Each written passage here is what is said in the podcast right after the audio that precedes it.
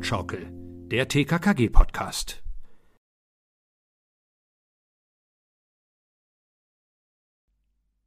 Hallo Anna, wie geht's dir? Mir geht's sehr gut, Thomas, danke. Und dir? Ne, ich fühle mich heute so ein bisschen so, so, ich sag mal so, so ein bisschen ungebildet oder, oder so, sagen wir mal, einfach in meinem Gemüt. Weißt du warum?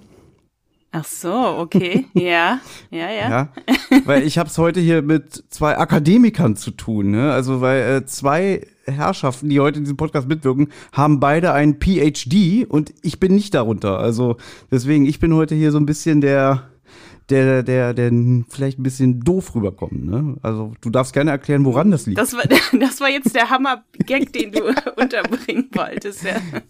Na, besser als deine Begrüßung. Hallo, schönen guten Tag, eine neue Folge Hollywood-Schaukel. Hallo Thomas. Und jetzt begrüßen wir unseren Gast. Das war mir ein bisschen zu langweilig. Ja. Hm, na gut, ja, aber jetzt dann begrüßen wir doch unseren Gast. Und zwar, ja, wenn man ihn mit vollem Namen ansprechen würde, wäre es ja Dr. Kai Schwind, aber wird eigentlich nie gesagt, fällt mir gerade auf. Das finde ich eine Unverschämtheit. Äh, ich, ich bestehe darauf, ab jetzt bitte Dr. Kai Schwind von euch komplett so genannt zu werden, durch die ganze Folge. Hallo Thomas, hallo Dr. Anna. Hallo, hallo, schön, dass du ja, da bist. Genauso ist es. Ja, ich freue mich sehr. Ja, der PhD-Gag hat ja noch einen Bezug, der wird ja äh, vielleicht später nochmal in dieser Besprechung kurz erwähnt werden, ja.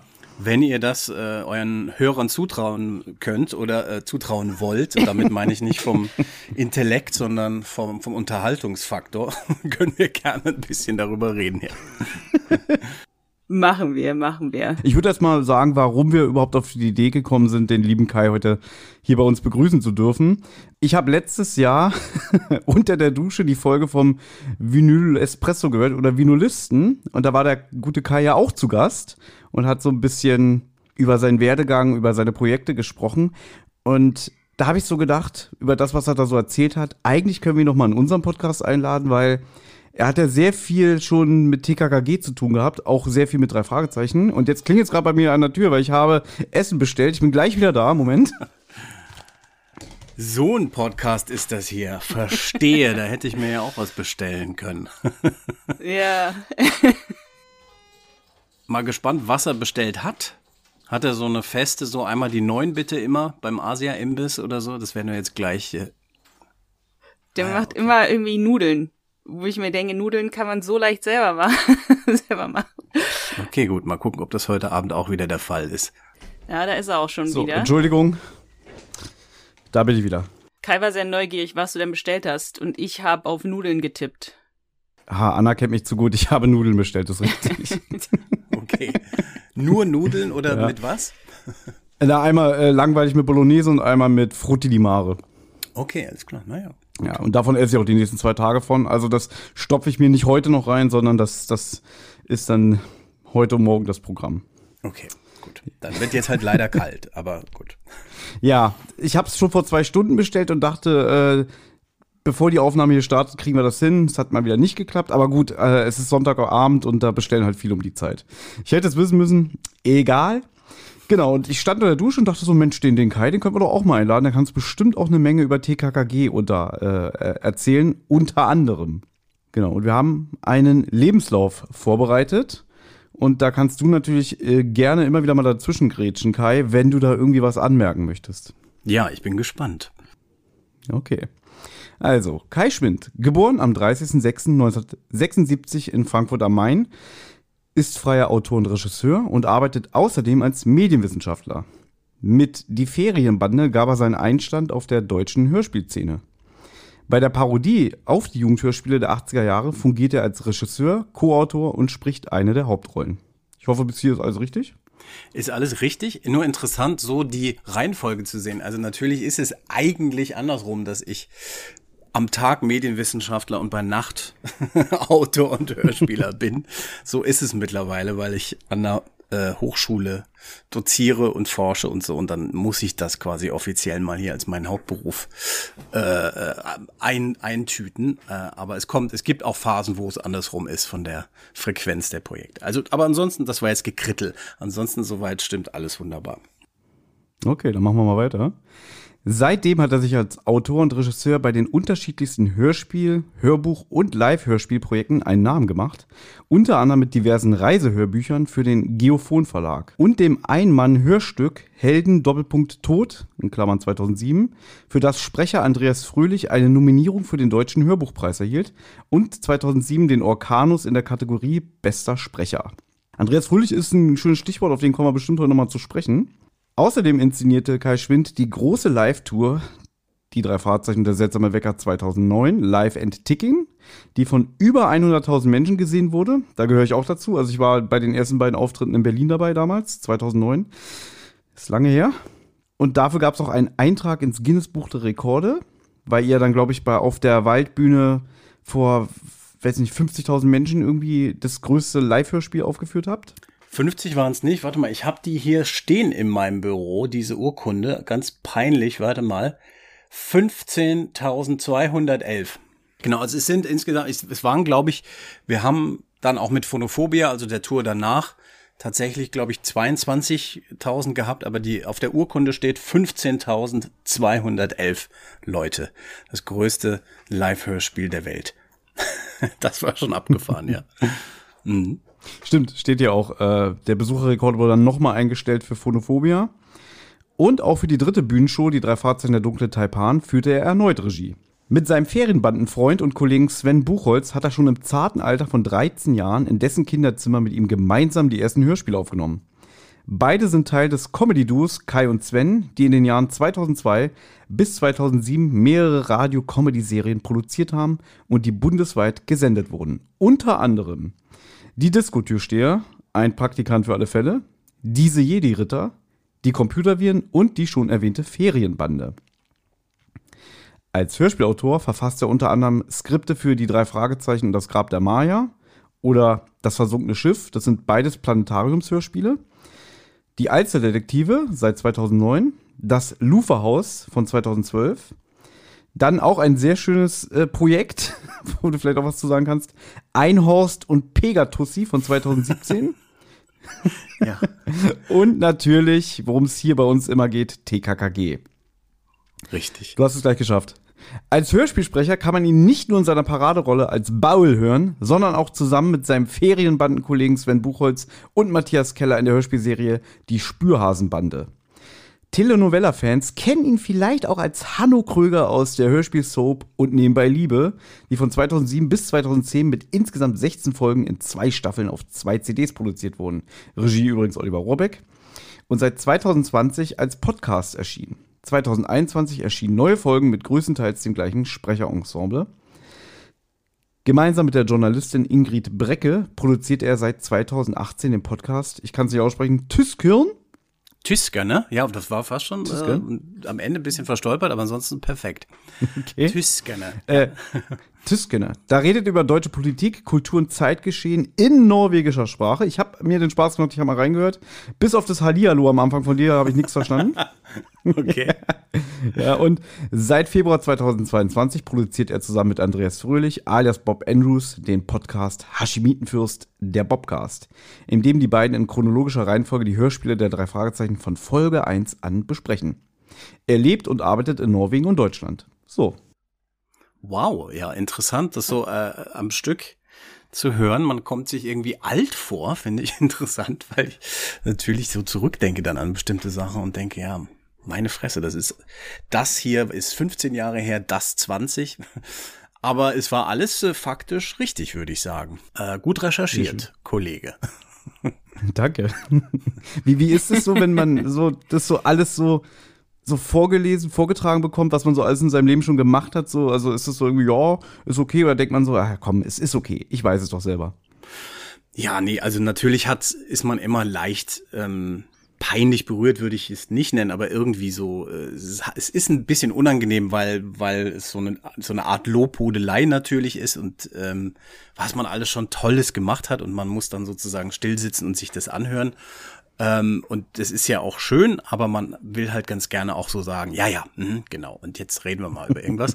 Auf der anderen Seite ist es aber natürlich interessant, wenn man so eine Liste mal hat und mal so drauf guckt und sich zurückerinnert, ne? weil natürlich diese ganzen Stichworte, vieles, was du jetzt da genannt hast, sofort irgendwelche Erinnerungen triggern und äh, einem was einfällt und äh, man sich zurückerinnert an sich zu dieser Zeit, wo, wann und wie man war und solche Sachen.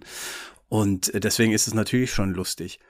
Äh, und weil halt auch, das finde ich immer ganz lustig bei solchen Auflistungen, natürlich alles gleichberechtigt nebeneinander steht. Und so ist, ist es natürlich nicht. Es gibt Projekte, die haben einen größeren Stellenwert aus unterschiedlichen Gründen als andere.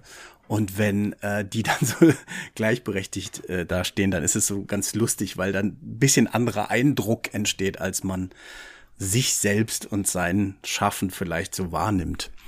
Das war, glaube ich, viel zu äh, ausführlich geantwortet auf deine Frage, um Gottes Willen.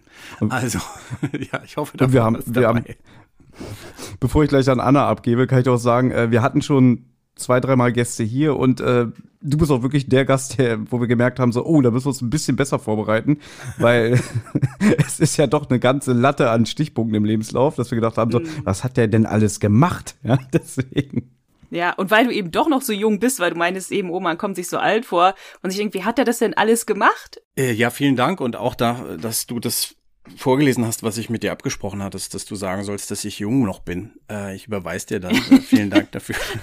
Nein, also das ist natürlich äh, lustig, auch zurückzusehen, diese, diese Radio-Comedy-Geschichten und so. Ne? Also das war natürlich dann wirklich so der, der Anfang, als ich so aus noch zum Studium, zu Studienzeiten dann angefangen habe, beim Radio zu arbeiten in Frankfurt, erst beim Lokalradio, Radio X, liebe Grüße, und äh, dann zum Hessischen Rundfunk gewechselt bin und dann da angefangen habe. Und da war ich ja tatsächlich auch wirklich erst Anfang 20 und ähm, man hat dann automatisch sehr viel da gemacht, diese ganzen Radio-Comedy-Serien, die ich mit meinem guten alten Freund Sven Buchholz zusammen gemacht habe. Das ist war halt natürlich auch ein unheimlicher Output, weil man da im Prinzip täglich Folgen produzieren musste. Äh, und dann, dann wird das auch ganz schnell ganz voll, was man da macht. Ob das dann alles so gut und genial und lustig ist, sei man dahingestellt. Aber es war auf jeden Fall eine tolle Übung, äh, weil wir sehr viel selbst gemacht haben, also alles eigentlich. Wir haben das geschrieben, produziert, äh, sowohl gesprochen als auch geschnitten und so weiter. Und ähm, das ist natürlich eine super Schule. Das äh, merke ich bis heute auch dann, wenn ich diese Ausflüge ins Sprechen habe oder auch wenn es so um Texten geht und solche Sachen, dass das einfach dieses, dass man gezwungen ist, kurz und knackig zu sein Wahrscheinlich im Gegenteil zu dem, was wir jetzt heute hier machen, wo man ausladend labert. Ähm, das, das hilft schon manchmal, dass man, ähm, das, das merke ich einfach, ist eine schöne Schule äh, gewesen, die ich nicht missen möchte, auch wenn es dann gut war, dass man das irgendwann hat sein lassen, weil so Radiocomedy ist natürlich auch problematisch, das wissen wir ja alle, weil das ist ja auch, äh, kann ja katastrophal sein wenn die Gags in Anführungsstrichen nur noch aus irgendwelchen Wortspielen oder lustigen Soundeffekten bestehen und so und man sich manchmal denkt, oh Gott, äh, ich will, glaube ich, lieber umschalten. Aber es war bei uns zumindest immer bei unserer Radiokomödie, diese Serien, die du da alle erwähnt hast, das war immer schon so äh, Character Comedy sozusagen. Also das war immer das, was uns am meisten interessiert hat. Das ist gar nicht mal so sehr jetzt unbedingt um die Pointe am Ende oder das lustige Wortspiel ging, sondern dass wir halt lustige Charaktere entwerfen wollten und da so am meisten Spaß mit hatten. Wie, wie stellt man die dar? Was sind das für Chargen? In was für Dialekten sprechen die und so weiter und so fort. Und so ist ja dann auch die Ferienbande entstanden, die sozusagen meine Tür dann in die Hörspielwelt war. Die Parodie auf diese Jugendhörspiele der 80er. Unter anderem diese kleine Serie, die ihr hier regelmäßig besprecht. Ja, die, die Ferienbande basiert ja auf TKKG, also die, die verschiedenen ja. Charaktere sind alle an, sind alle Parodien an Tim und, und Karl und Christian und Gavi. Und habt ihr absichtlich TKKG genommen, weil sich diese Serie halt gut für eine Parodie anbietet, weil sie sowieso schon ein bisschen überzogen ist? Oder war das Zufall? Ja, ist die kurze Antwort wahrscheinlich. Also es sollte schon um die gesamte Welt gehen dieser Jugendhörspiele äh, der 80er, mit denen wir alle aufgewachsen sind. Also in meinem Fall waren das eben die fünf Freunde, die drei Fragezeichen und aber auch TKKG.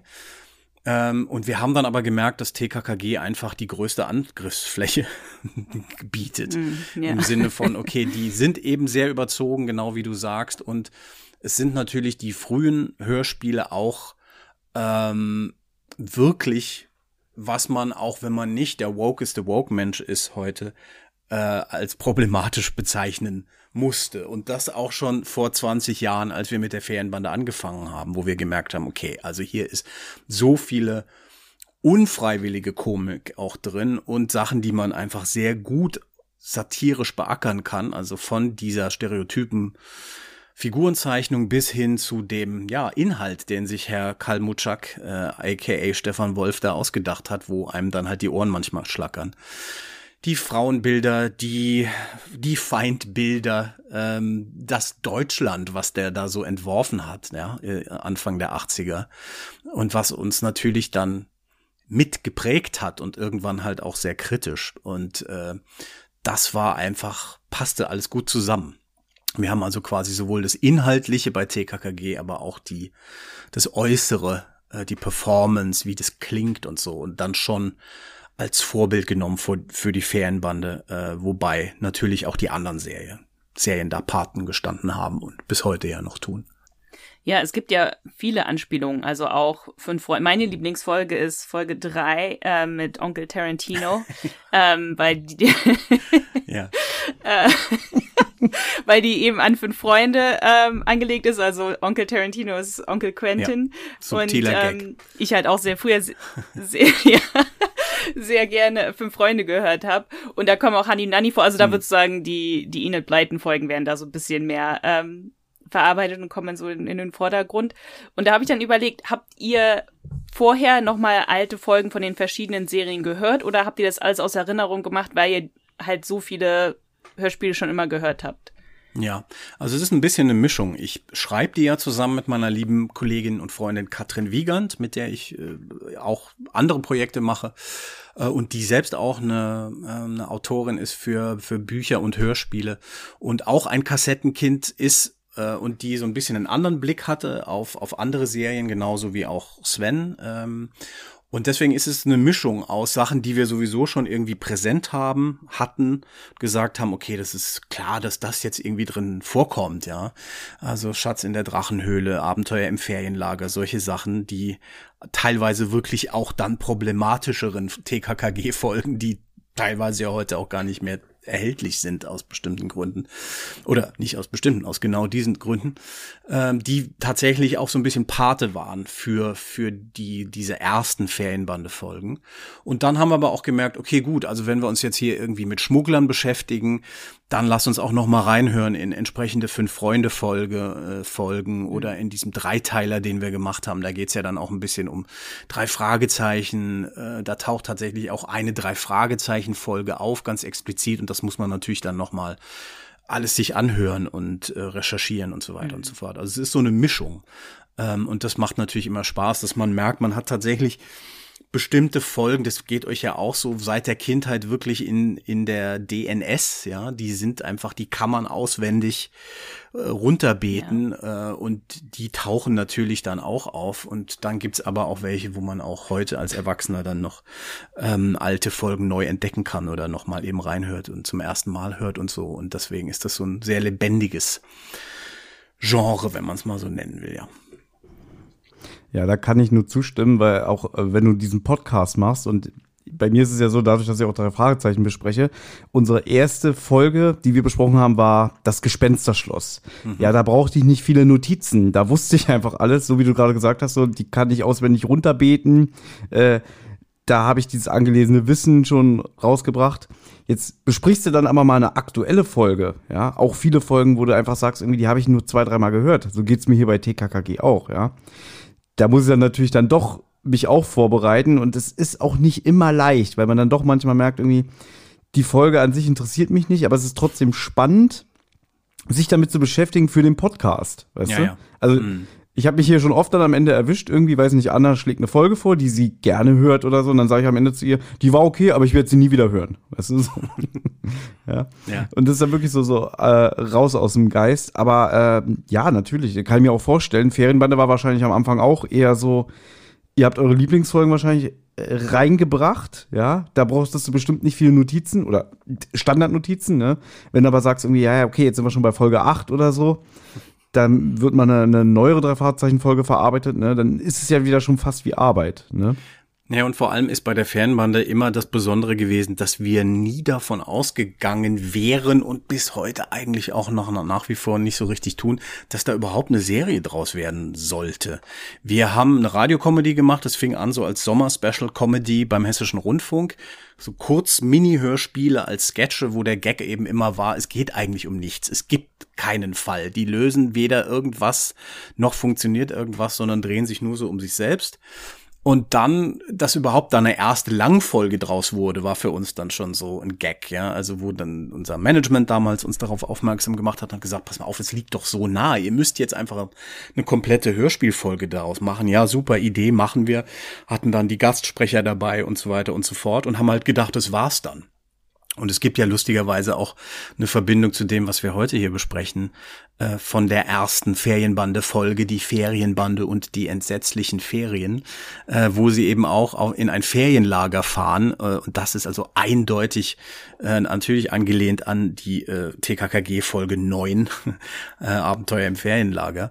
Ähm, und dann haben wir gedacht, das war's dann. Und gut, es hat dann so einen Spaß gemacht und der Zuspruch war so groß, dass wir gesagt haben, gut, dann machen wir halt noch eine zweite und dann noch eine dritte und das war's dann irgendwann. Und so ging uns das von Folge zu Folge, dass wir immer gemerkt haben, okay, da vielleicht, komm, eine geht noch und aber jetzt ist mal gut. Und dann uns auch so Sachen überlegt haben, wie am Ende von Folge 6, wo wir sie alle sterben lassen, wo die ganze äh, Schule in die Luft fliegt und wir gedacht haben, so, sie sind jetzt alle tot und man den Erzähler mal einen Satz sagen lassen kann, der eben in Jugendhörspielen nie gesagt wird, nämlich alle starben. Äh, und wir uns kaputt gelacht haben bei den Aufnahmen. Äh, und dann haben wir aber, waren wir wieder live auf Tour und haben dann daraus einen Gag gemacht, dass es jetzt ein Prequel wohl, wohl sein muss oder so und dann das auch irgendwie dann in diesem Dreiteiler, der dann ein paar Jahre später kam, auch wieder sozusagen aufgelöst, dass sie natürlich nicht wirklich gestorben sind und so geht's halt immer irgendwie weiter. Und deswegen kommt es dann auch immer ein bisschen drauf an, was dann der jeweilige Kontext ist für diese neue Folge. Also was so die Grundidee ist und was für eine Jugendhörspielfolge der 80er oder Serie das dann so triggert, wo man dann so nachgucken muss, in welche Richtung man geht, welche Gastsprecher vielleicht dabei sind und so. Und deswegen ist es irgendwie so eine, eine Serie, die sich selbst immer wieder weiter, weiter spinnt und irgendwie nicht tot zu kriegen ist. Und ja, wie gesagt, dieses Jahr halt jetzt schon im 20. Jahr. Unglaublich. Ja, und es kommt ja, ich weiß nicht, was du uns erzählen darfst oder kannst, aber es wurde ja vor ein paar Tagen oder erst vor einer Woche angekündigt, dass eine neue Folge erscheinen wird. Dieses Jahr die Hexe kommt. Ich habe eine Vermutung. Ich weiß ja. nicht, ob du dann ja oder nein sagen, aber ich habe eine Vermutung, mhm. dass es sich auf das drei Fragezeichen das Hexenhandy bezieht und dass dann Bastian Pastewka als Gastsprecher eingeladen wird. Lustig, da bist du nicht die Einzige. Diese Theorie wurde schon an uns ah, okay. herangetragen. Interessant, ah, okay, ich, ich lasse es mal so stehen. Ich sage mal nichts dazu. Okay. Ähm, aber wir haben ja, ich weiß nicht, ob das, ähm, einigen wird es bestimmt aufgefallen sein, bei diesem Teaser, den wir da veröffentlicht haben, da gibt es ja einen kleinen Ausschnitt. Äh, der ist aus einem anderen Ferienbande-Hörspiel, aus dem Dreiteiler, äh, wo eine Hexe schon mal thematisch erwähnt wurde. Und das führen wir sozusagen jetzt weiter. Ähm, ah, nehmen das einfach dieses Motiv so ein bisschen auf, aber was und wie genau und so mehr sage ich natürlich noch mal nicht dazu. Dann habe ich jetzt eine Theorie, die ich anhand dieser Aussagen jetzt hier wirklich äh, kurz ausspreche, weil ja. ich habe, also ich muss mich mal outen. Ich habe die Ferienbande, sie war mir ein Begriff, ja, ich habe sie aber vorher nie gehört. Und auch okay. HörerInnen von unserem Podcast haben schon öfter mal gesagt, hört da doch mal rein. Ich so, ja, mache ich irgendwann mal. Ich habe es aber irgendwie nie, nie geschafft und so. Und äh, das war mir auch äh, irgendwie, es lag früher schon mal bei Mediamarkt die CDs und so und die waren auch richtig teuer. Ja, also Das hat mich immer so ein bisschen, bisschen abgeschreckt. Aber das Gute ist, durchs Streaming-Zeitalter habe ich sie jetzt alle parat und Siehste? weil ich ja wusste, du kommst, habe ich gesagt, gut, dann habe ich jetzt endlich mal einen Anlass, die Ferienbande zu hören. Und ich kann gleich sagen, ich habe es auch nicht bereut. Also ich bin auch für diese Art von Humor ähm, zugänglich, ja, ich möchte es so sagen und so. Und ich merke aber auch so, die ersten vier Folgen, so finde ich schon, ist ein gewisser Stil, der mhm. dann spätestens ab Folge sechs so ein bisschen bricht. Also ich finde, da werden die Folgen mhm. so ein bisschen ver verkopfter, ein bisschen ernster, so irgendwie mhm. mehr mehr Mühe oder beziehungsweise mehr Arbeit in die Story reingesteckt. So, so richtiger Kriminalfall. Ja, mhm. wenn man sich dann zu, ich habe mir fast zum Schluss jetzt die alten Radiokomödie-Folgen, die ja nur drei Minuten gehen oder so, reingezogen.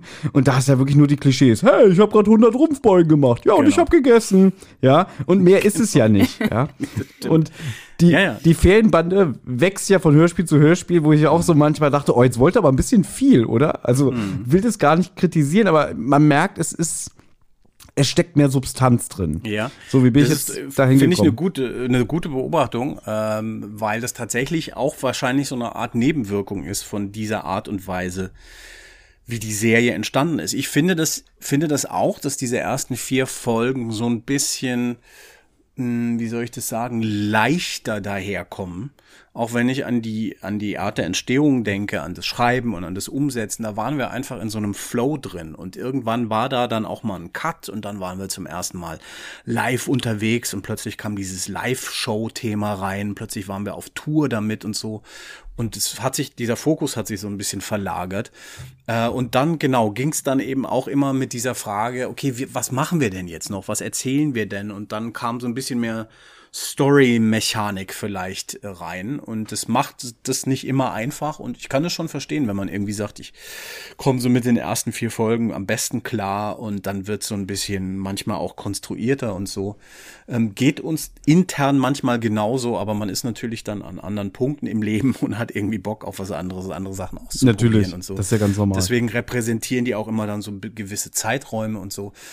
Aber ähm, das ist tatsächlich auch ein bisschen ähm, ein Anliegen, was wir jetzt mit der Hexe haben, äh, dass diese Folge, die ja immerhin in, im Jubiläumsjahr erscheint, auch natürlich wird da eine Geschichte erzählt, äh, aber wir wollen auch wieder so ein bisschen in so eine Anarcho-Stimmung zurückkehren, ja die uns damals überhaupt dazu gebracht hat. Und ähm, natürlich vielleicht auch so ein paar lose Fäden, die noch so durch die Stories wehen aufnehmen, aber ansonsten soll die in sich schon abgeschlossen funktionieren und ähm, auch eine würdige Jubiläumsfolge werden. Und wir haben ja, wie gesagt, schon angefangen und äh, sind jetzt schon am, am Produzieren, aber es, es geht auch ein bisschen darum, so auch wieder so eine Produktionsstimmung zu haben, wie, wie bei den ersten Folgen.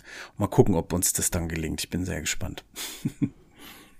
Ja, okay. Dann bringe ich noch schnell meine Theorie zu Ende, denn in ja. diesem schon erwähnten Dreiteiler, da kommt ja eine sehr bekannte Sprecherin vor aus einem genauso langlebigen äh, Hörspiel wie TKKG oder drei Fragezeichen, die auch schon mehrere Ableger hat. Ne? Bei der einen Ableger reitet sie gerne auf Pferden und so weiter. Ja. Richtig. Und da hat sie eine Psychologin gesprochen und da musste ich aber wirklich lachen, die, dass sie dann irgendwie probiert, da diese, diese Polizisten zu einer besseren Zusammenarbeit wieder zu bewegen, dass sie dann sagt, naja, ich kann nicht hexen. Ne, das fand ich einen schönen Metakommentar.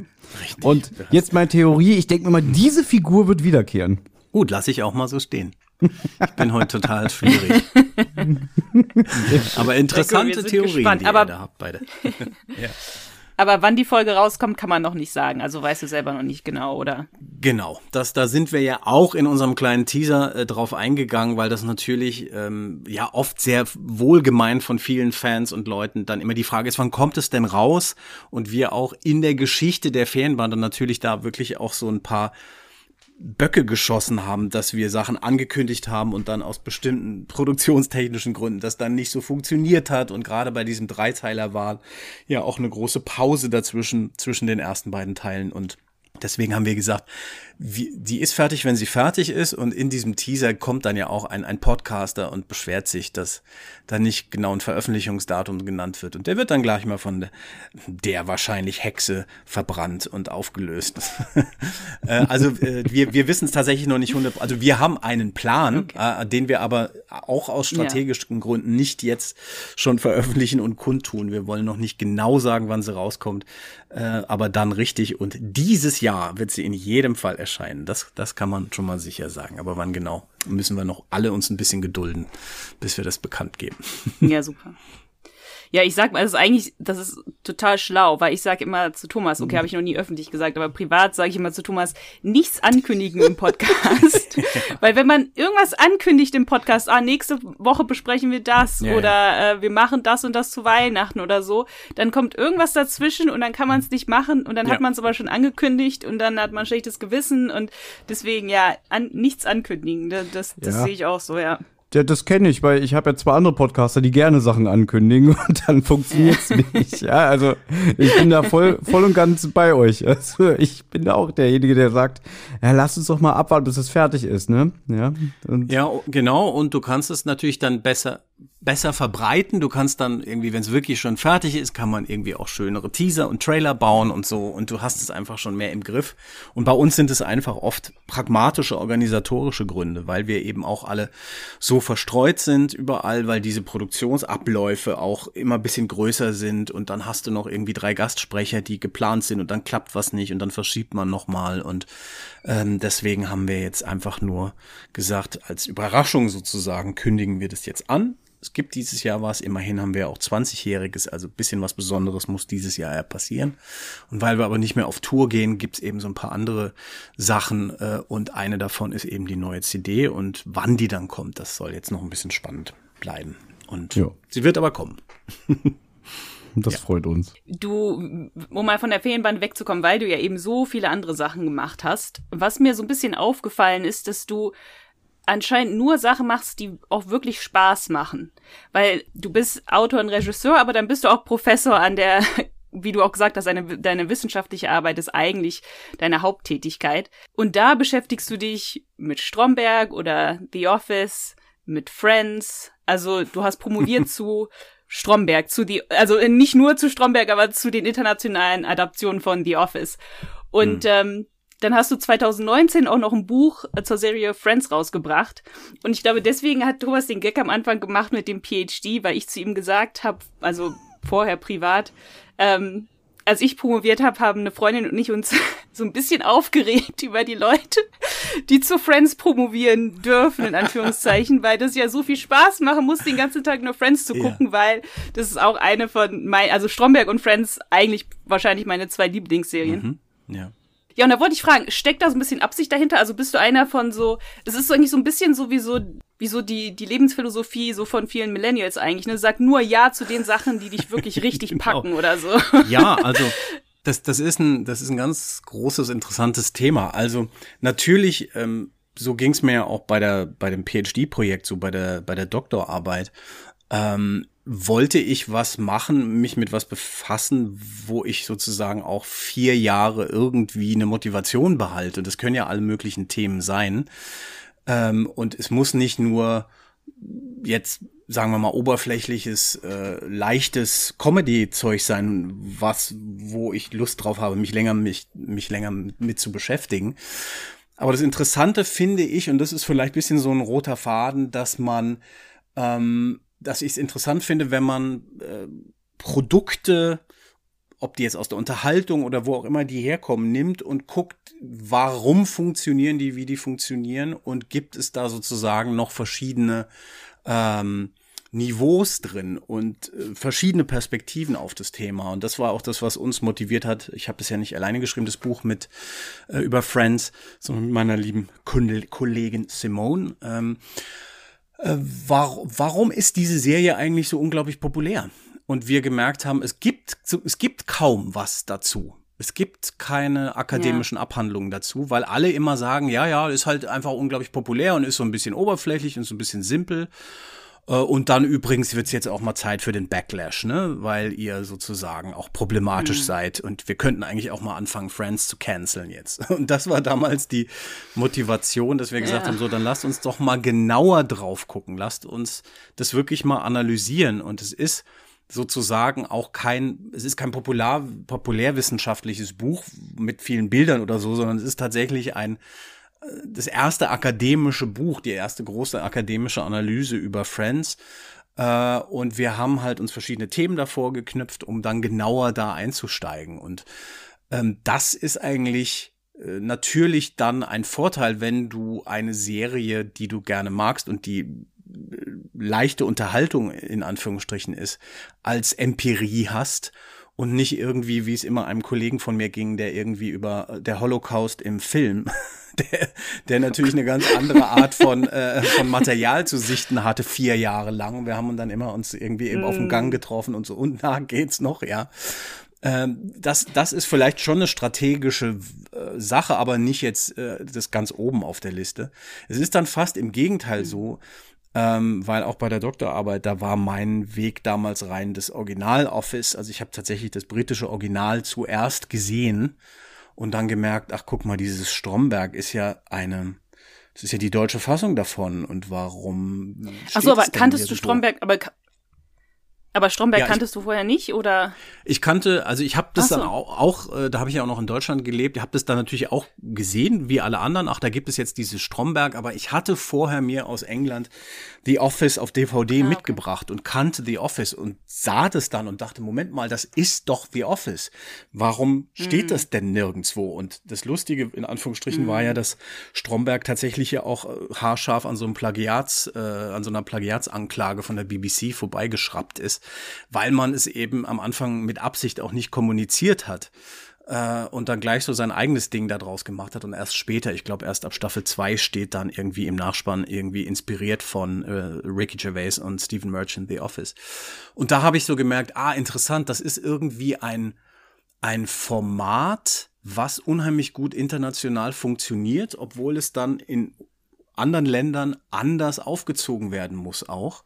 Und das war dann eigentlich das, was mich interessiert hat, sondern so zu sehen, okay, dieser Peinlichkeitshumor, das war damals auch noch nicht mhm. ganz so etabliert, also dieser Cringe-Humor, dieses, dieses, was ja eine eigene Kategorie ist im, innerhalb von Humor und Comedy das muss man tatsächlich auch so ein bisschen anpassen von Land zu Land. Und da gibt's unterschiedliche Varianten von und so. Und das fand ich ähm, einfach interessant näher zu beleuchten und habe dann die britische, das, das Original, mit der amerikanischen, die natürlich dann die große und bis heute wahrscheinlich auch bekannteste äh, Variante wurde und eben unserem Stromberg äh, verglichen dann und habe mir ganz verschiedene Aspekte davon angeguckt, also so Humor analysiert und solche Geschichten, aber eben auch so eine Produktionsstudie gemacht, also auch wie sind die entstanden, warum haben die so funktioniert, wie sie funktioniert haben und so weiter und so fort.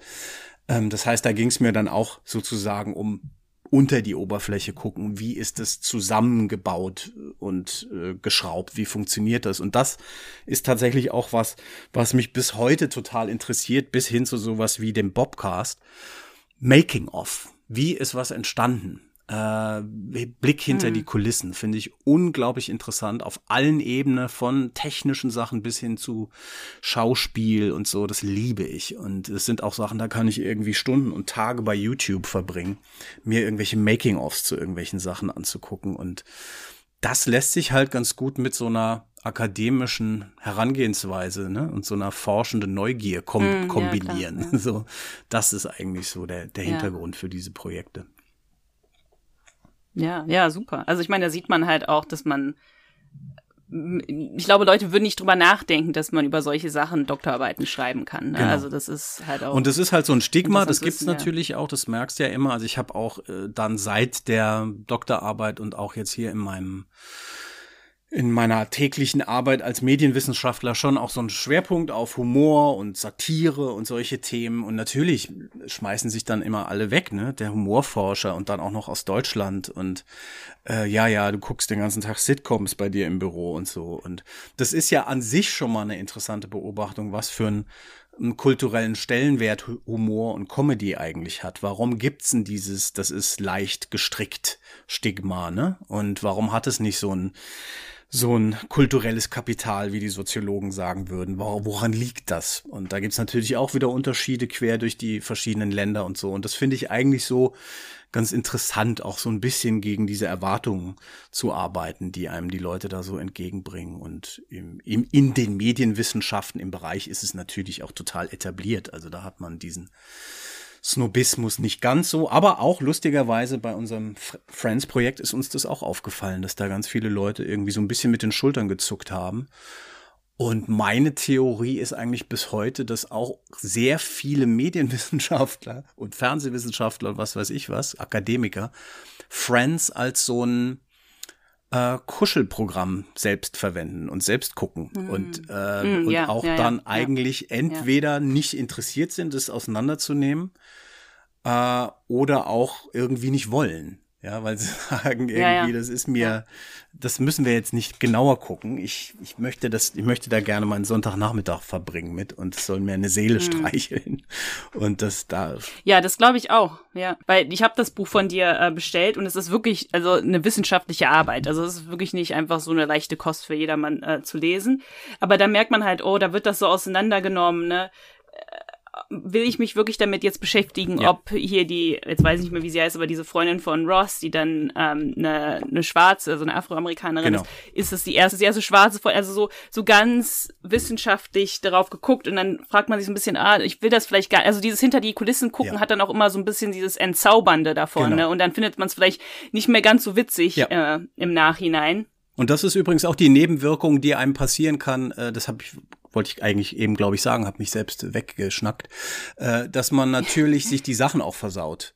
Also ich es hat Jahre gedauert, ja. bis ich wieder eine Office-Folge gucken konnte nach der nach dem PhD-Projekt, mm. weil ich es einfach nicht mehr ertragen habe. Und bei bei Friends ja. geht's mir leider bis heute so. Also das habe ich bis jetzt. Ich kann keine kein Friends mehr gucken, weil mm. auch wenn wir nicht alle Folgen genau analysiert haben, ähm, bist du halt permanent da drin und machst dann so Close Analysis, wie man das nennt, von einzelnen Episoden und Folgen und Sequenzen und Performance mhm. und so. Und irgendwann kann man nicht mehr. Und deswegen brauche ich da jetzt auch, glaube ich, ein paar Jahre noch, bis ich wieder mal Friends, eine Folge Friends gucke. Ja. Und in abgespeckter äh, Form kennen wir das auch, wenn wir podcasten und so. Also bei mir ist es jetzt zum genau. Beispiel so, wenn ich jetzt, ich, ich krieg's nicht geschissen, die neuen drei Fahrzeitenfolgen zu hören irgendwie, äh, weil ich mich ja mit, mit dem Podcast damit beschäftige und auch die Hollywood-Schau mit TKG ist wie so mein Ersatzprogramm, weißt ja. du, so dass ich sagen kann, okay. ich kann von Rocky Beach in die Millionenstadt fliehen, weißt du, das ist wirklich mhm. so ein mhm. Ausgleich und dadurch, dass ich das auch mit Anna mache, als mit den, mit den Jungs, mit denen ich über drei Fahrzeichen spreche, weißt du, so, da ist so für mich so diese Ablösung oder, ja. oder, oder, äh, das, das, das Hin und Her, das ist ja schön, dass, dass man sich da so, so auch, auch fliehen kann was, also du hast so viele interessante Sachen auch gerade erzählt. Irgendwie, da ist es dann schwer, dann auch hier im Programm zu bleiben. Ich habe zum Beispiel auch mal einen Bericht, im Bericht gelesen, dieses, äh, gibt bestimmt auch schon Studien drüber, über dieses Komfort-Bingen. Weißt du, dass man halt, du kommst, ich habe das auch schon mal öfter, glaube ich, im Podcast gesagt, man kommt nach Hause, man denkt irgendwie, ach, es gibt so viele tausend neue Serien, die ich anfangen kann. Am Ende lande ich dann doch wieder, also in meinem Fall zum Beispiel bei Star Trek The Next Generation oder Deep Space Nine, weißt du? Oder halt bei Friends, weil viele das halt so von früher kennen, aus ihrer Jugend, aus ihrer Kindheit. Und das, das kannst du laufen lassen, das ist einfach, das hast du tausendmal gesehen. Das läuft im Hintergrund, du kannst mitspielen und du fühlst dich einfach wohl, als dass du sagst, irgendwie, ja, ich habe jetzt einen anstrengenden Arbeitstag hinter ja. mir. Ich fange jetzt an, hier, weiß ich nicht, so, so eine Dramaserie zu starten. Äh, und du hast vorhin auch gesagt, so fangen wir jetzt an, Friends äh, ähm, zu canceln, ne? dieses Culture Canceling, weil ich dann auch Bericht gelesen hatte, dass natürlich Friends Klischees bedient, die aus heutiger Sicht äh, wieder sehr, sehr umstritten sind. So Anna hat es ja auch gerade gesagt, irgendwie so ist es eine schwarze Freundin. Und Sitcoms leben ja eh unter diesem Klischee, alles immer sexualisiert. Jede Folge jammert einer der Charaktere rum, er braucht mal wieder Sex, weißt du, so. Mhm. Und das ist ja alles sehr oberflächlich, ne? Und ähm, ich habe das Buch ja jetzt nicht gelesen, aber ich weiß nicht, ob du das auch behandelt hast. Ja, ja, also das ist eigentlich einer der Hauptpunkte gewesen, warum wir auch gesagt haben, so, und das wollen wir uns jetzt einfach mal genauer angucken, ja. Also es gab so seit, die Serie ist ja bis 2004 gelaufen und dann so ein paar, während die Serie lief in den USA, hauptsächlich gab es eben schon Kritik, die, ähm, wie wir feststellen, auch berechtigt ist, dass zum Beispiel, dass so eine All-White Cast halt ist, ja. Wo sind die ganzen Afro afroamerikanischen Charaktere? Das ist eine Serie, die spielt angeblich in New York im großen äh, Schmelztiegel. Das ist in der Serie nicht abgebildet. Das hat, haben auch die, ähm, die Showrunner und die Autoren, mit denen wir ja auch sprechen konnten, was natürlich toll war, ähm, auch anerkannt. Die haben gesagt, ja stimmt, das war eine Kritik, die haben wir während die Show lief schon versucht dann irgendwie einzubauen und haben eben geguckt, dass wir sozusagen andere Charaktere, Afro afroamerikanische Charaktere zumindest eben einbauen. So, und dann aber der Backlash, äh, dieser Pushback, dieser kulturelle, den wir heute gern mal so als Woke-Kultur äh, oder wie auch immer dann bezeichnen, kam dann ein paar Jahre später und man hat dann gesagt, okay, die Serie, auch übrigens, die Serie ist auch homophobisch und transphobisch und äh, so weiter und so fort. Und wir haben das erstmal alles gesammelt und haben uns das dann genauer angeguckt. Und das ist sowieso mein Impuls bei diesen ganzen Debatten um Cancel Culture und äh, diese ganzen Themen, dass oft einfach zu oberflächlich rangegangen wird. Ich finde, da ist äh, mhm. im Kern eine absolut berechtigte Kritik äh, sozusagen Kultur, vor allem Kulturprodukte aus vergangenen Zeiten anders einzuordnen. Äh, das ist eine interessante Aufgabe. Das ist ein, auch eine Aufgabe unserer zivilisierten Gesellschaft. Das müssen wir machen. Und deswegen ja auch total spannend mit euch über TKKG zu reden. Ja, also da müsst ihr euch ja auch irgendwie positionieren. Auf der anderen Seite muss man aber anerkennen, was das für eine Bedeutung hat. Nostalgie als so ein äh, Rahmen um dieses Thema. Das sind also Sachen, die bedeuten uns was. Wir sind damit aufgewachsen, wir haben da ja. emotional investiert. Und wie verhandeln wir das jetzt? Sollen wir es also auslöschen? Sollen wir es canceln? Sollen wir es wegtun oder nicht? Äh, gibt es vielleicht eine Möglichkeit, das mit äh, irgendwie gewissen Nuancen weiterzuführen, damit man ja auch was lernen kann, damit man sagen kann, ja, klar. Und so haben ja zum Beispiel auch die Friends-Leute argumentiert. Die haben gesagt, absolut, bei der, der Darstellung von Transpersonen, wie es dann passiert mit Chandlers Vater, für alle, die sich auskennen, äh, mhm. bei Friends, die in der Serie also gespielt wird von Kathleen Turner, also einer Frau und so eine seltsame Mischung aus Transgender und Trans Transvestit und was weiß ich was ist, wo äh, die Serienmacher ähm, selbst gesagt haben, wir haben das einfach verhauen, wir haben das nicht richtig kapiert damals und wir haben das äh, auf eine komische Art und Weise dargestellt. Das würden wir heute so nicht mehr machen. Äh, und das ist total interessant, sich das im Detail anzugucken, genauso wie dieser äh, Homophobie-Vorwurf, ja, wo man sagt, ist Chandler ein homophober Charakter? Äh, wo wir uns das dann im Detail eben mal angeguckt haben. Was sind das für Gags? Wo ist da die, die humoristische Perspektive? Worum geht's da? Und ähm, eigentlich zu dem Schluss kommen, dass das keine homophobe Serie ist, sondern dass die, äh, das, das Ziel des Spott, the butt of the joke, wie man äh, sagt auf Englisch, Chandler selbst ist und so eine verdrehte Vorstellung von Maskulinität, ja, äh, wo dann also sozusagen äh, ab und zu das, das Schwulsein als so eine Angstszenario aufgebaut wird, was aber nicht bedeutet, mhm. dass die Serie eine homophobe Perspektive hat, sondern auf diese Art und Weise diese eine Figur charakterisiert wird und dass im Gegenteil Friends zum Beispiel eigentlich sehr bahnbrechend war, äh, in der ja, Darstellung von ja. queeren Leuten Anfang, Mitte der 90er Jahre. Es gab da die erste lesbische Hochzeit in der Serie und ja, so eben, weiter und so fort. Und das finde ich total spannend, wenn man auch sagt, so, okay, wir verstehen das, aber jetzt lass uns mal wirklich die Arbeit machen. Lass uns mal genau gucken, lass uns das genau anschauen und gucken, wo kommen wir dahin mit diesen Vorwürfen und lasst uns eine eine gescheite Debatte führen zu den Themen und nicht diese aufgeheizten Abfuck-Stress-Diskussionen in den sozialen Medien, die wirklich ja. niemanden irgendwo hinbringen. Und das war einfach halt dann auch toll, diese Möglichkeit zu haben, in so einem Buch sowas dann zu machen, ja. Ja, super. Also können wir jetzt noch schon darüber weiterreden, weil genau. du schon sagst. ja. ja. Aber das finde ich so schön am Podcast, dass man nie weiß, in welche Richtung es geht. So, Wohin es geht, ja. ja. das stimmt, ja. ja. Ich finde es witzig, dass deine Co-Autorin ist ähm, an der University of Reading und das ist die Uni, wo ich äh, studiert habe. Ach, also das fand ich auch irgendwie ein witziger Zufall. Super, ja, okay. ja. Natürlich im anderen Department, ja. aber ja. Äh, witzig, ja. Ja, du hast ja auch ganz vorher gesagt, ne, deine, deine Haupttätigkeit ist Medienwissenschaftler und du machst abends so die, die anderen Sachen. Und das habe ich mich auch gefragt, wie packst du denn deine ganzen Projekte unter einen Hut? Also, wenn du diese Live-Shows machst oder Hörspiel schreibst oder die Podcasts machst, ist die Stelle an der Uni irgendwie Teilzeit?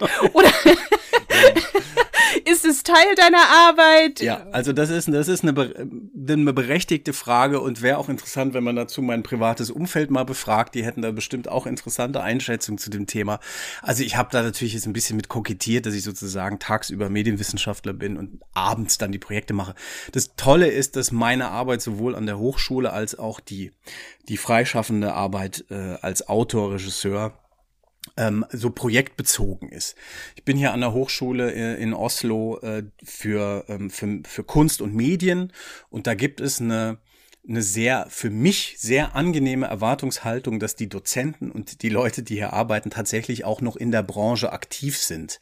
Dass also die Studenten es mit Leuten zu tun haben, die, ich sage es jetzt mal ein bisschen polarisierend, wissen, wovon sie reden und nicht irgendwie vor 15 Jahren mal bei irgendwie einer Fernsehserie Kaffee gekocht haben, sondern die tatsächlich äh, mit in der Kreativbranche, in der Kreativwirtschaft, wie auch immer man das nennen will, arbeiten und deswegen muss ich da nicht irgendwie heimlich mich rausschleichen und sagen, ich bin jetzt äh, Hüstel übrigens mal wieder da in Deutschland und mache da so ein Hörspielding, sondern ich kann das äh, natürlich vorgeplant und in Absprache mit Kollegen und dem System hier alles einbauen.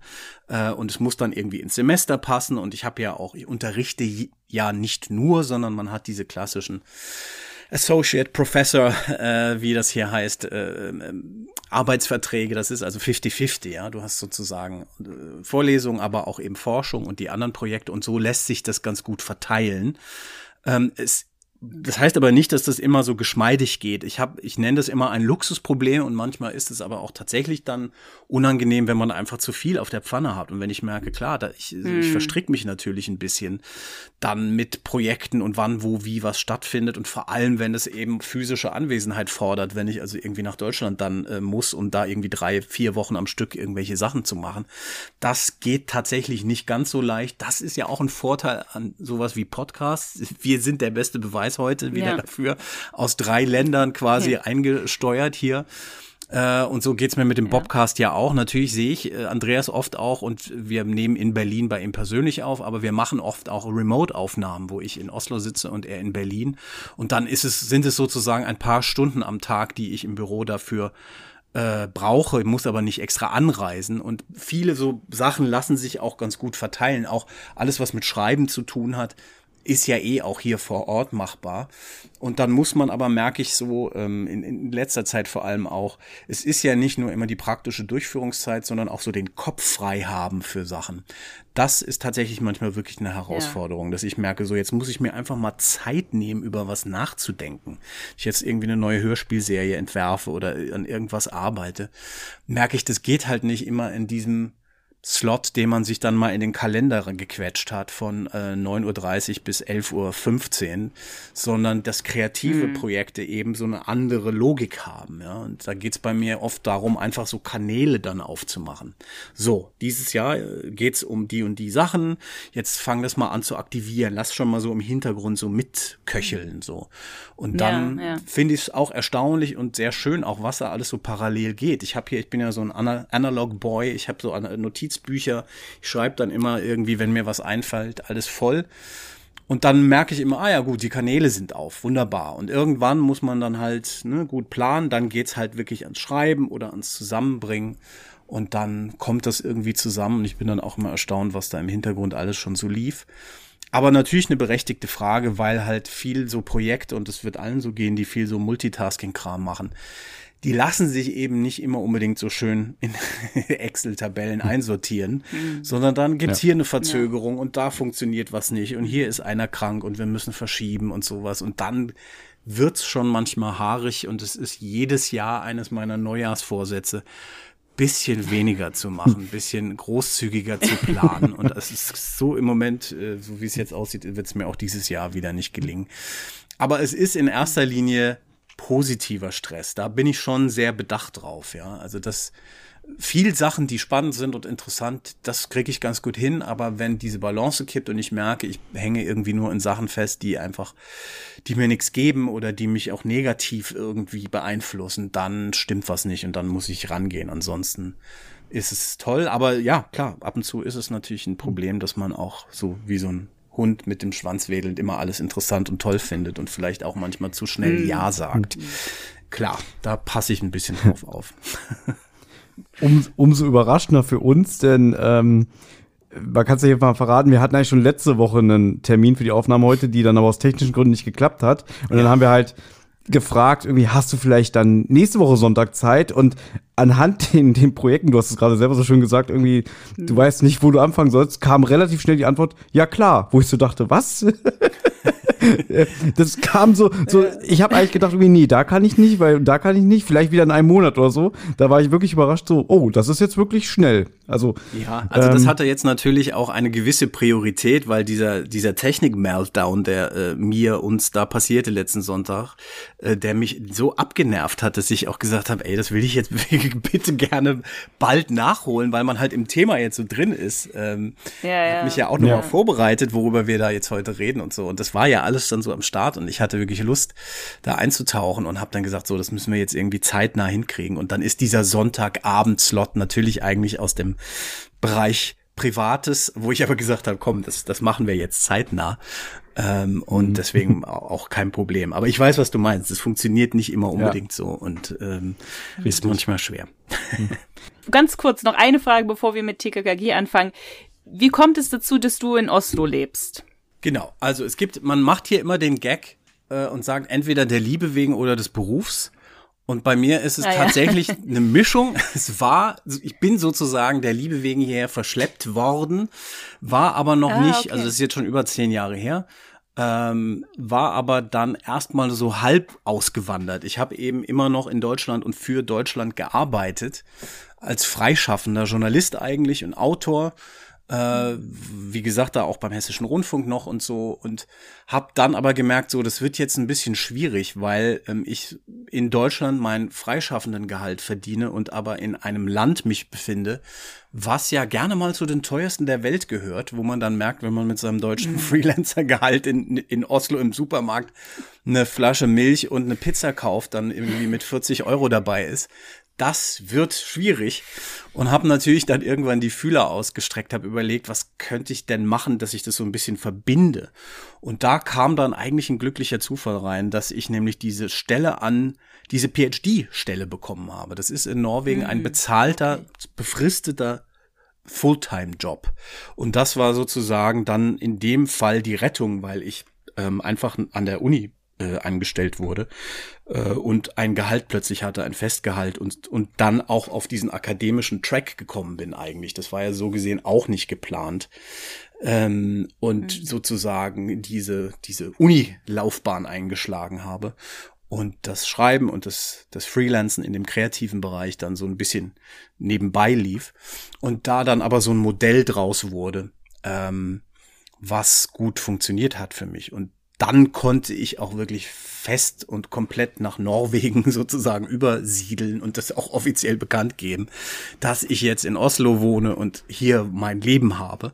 Dann ja auch beruflich, dann ja auch an der Hochschule und ähm, lustigerweise dann eben auch danach mit auch kreativen Projekten, was du sagtest, Thomas, vorhin, der Tüskerne Podcast ist ja auch sowas, mhm. wo ich bisschen meine journalistischen Sachen ausleben kann, ähm, aber in einem norwegischen Kontext eben, äh, wo ich mir zeitweise gar nicht klar war, ob das überhaupt irgendwie gehen wird. So, ja, irgendwie in Norwegen, in den Medien auf Norwegisch, hä? das, das ist, glaube ich, nicht drin. Aber plötzlich funktioniert es und das ist natürlich auch ganz schön. Und mit der Sprache, das, also kanntest du schon vorher? Ähm, nee, Norwegisch konnte ich nicht. Das habe ich tatsächlich hier gelernt dann. Äh, bin, habe gleich einen Sprachkurs gemacht. Okay, krass. Ähm, das ist für Leute, die sich nicht so auskennen mit skandinavischen Sprachen, kann man da gleich ein bisschen Entwarnung geben. Das ist für uns Deutsche nicht so schwer.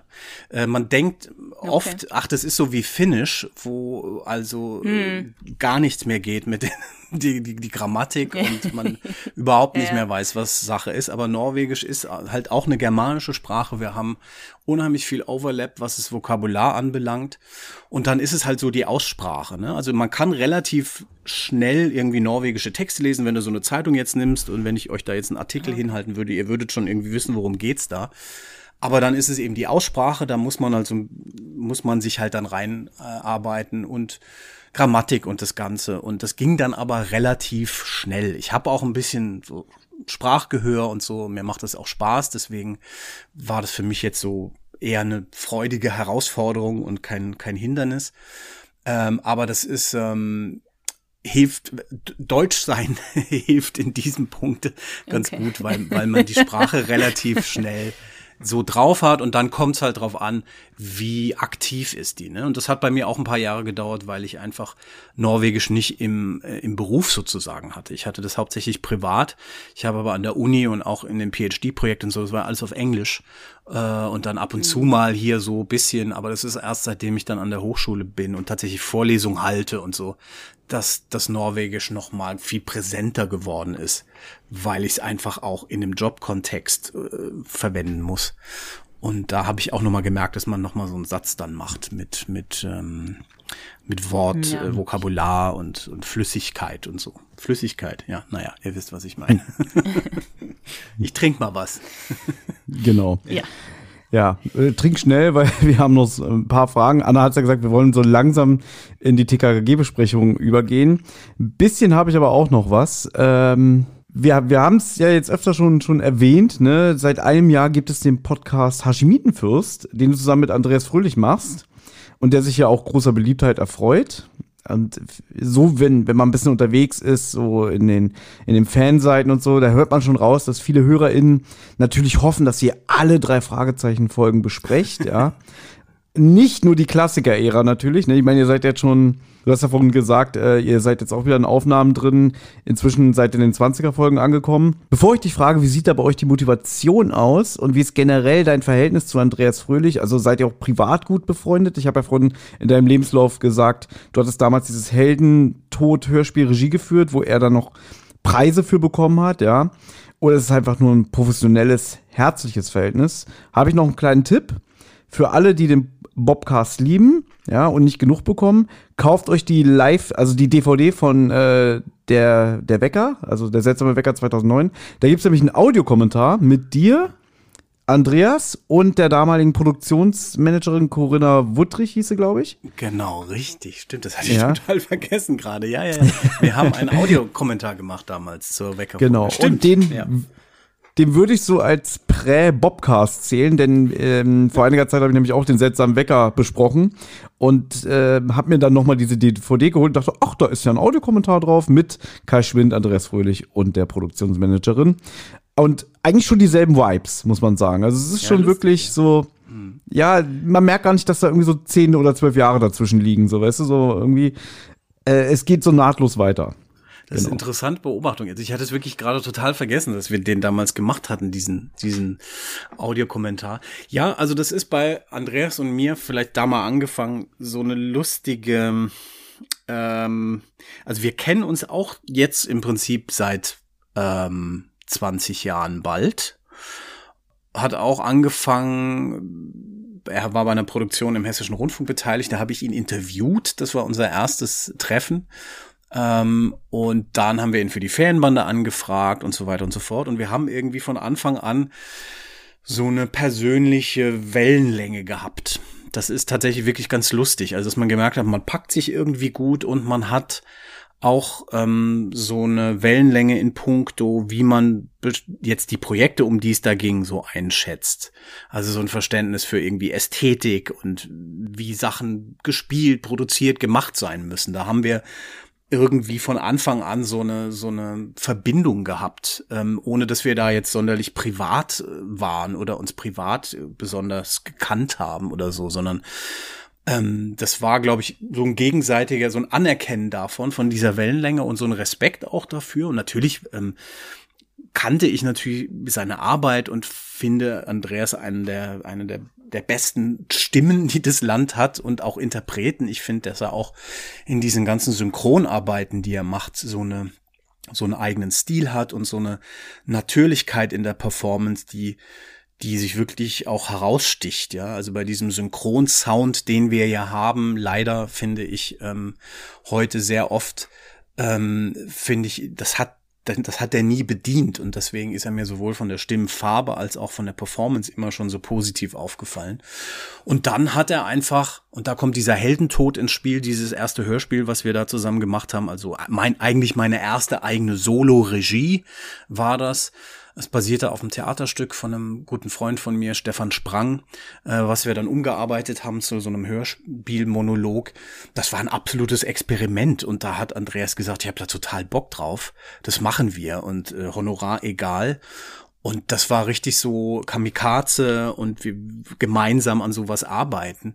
Und das war eigentlich dann so der Startschuss für diese, dass wir immer wieder uns getroffen haben bei irgendwelchen Projekten und immer geguckt haben, gibt's was, wo wir was zusammen machen. Und natürlich sind die Fragezeichen dann äh, die Fragezeichen Touren, die die großen äh, Nummern gewesen dann, wo wir auch über lange Zeit miteinander zu tun hatten. Und ähm, ich habe ja beim Wecker, den du gerade auch besprochen hast, das Buch geschrieben und die Regie gemacht, bei Phonophobia auch Buch und Regie ähm, da aber auch mit Andreas schon zusammen äh, am Skript gearbeitet und jetzt beim Taipan hat Andreas das Skript quasi komplett alleine geschrieben äh, und ich aber in der Regie und wir wir haben halt immer schon bei den drei Fragezeichen Touren inhaltlich so zusammengearbeitet am Buch, an den Dialogen und der Inszenierung. Das ist sozusagen immer fast ausschließlich Andreas, mit dem ich da zu tun hatte. Äh, Oliver ist beim Sounddesign involviert, da geht es ein bisschen um so andere Sachen. Aber deswegen waren wir auch bei diesen Produktionen immer sehr nah. Und ähm, da wurde es dann natürlich irgendwann auch privater, so dass man sich einfach mehr kennt. Und er hat mich auch mal hier in Oslo besucht und solche Sachen. Und man ist schon irgendwie man redet auch nicht nur über die Sachen dann. Natürlich ist es ein privates, freundschaftliches Verhältnis absolut. Ich muss aber wirklich sagen, ich habe mich total gefreut und nicht damit gerechnet, dass er mich gefragt hat, ob wir den Bobcast zusammen machen. Das ist also tatsächlich eine Idee von ihm gewesen. Da, von der wusste ich auch nichts. Da kam einfach irgendwann ein Anruf und äh, hier pass mal auf, ich habe mir mal was überlegt. Was hältst du denn davon?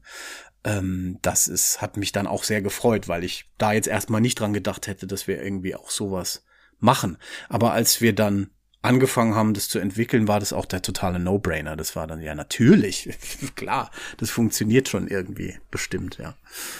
Ja. Und was hattest du noch gefragt? Ach ja, genau, ob wir, wir alle drei Fragezeichen Folgen besprechen werden für, für immer, ja. Ja, ja, diese Frage kriegen wir natürlich auch sehr oft. Und hier kann ich jetzt exklusiv sagen, wir wissen es noch nicht. das ist die ganz ehrliche Antwort. ja, wie war es mit den Ankündigungen machen? Genau, ne? genau.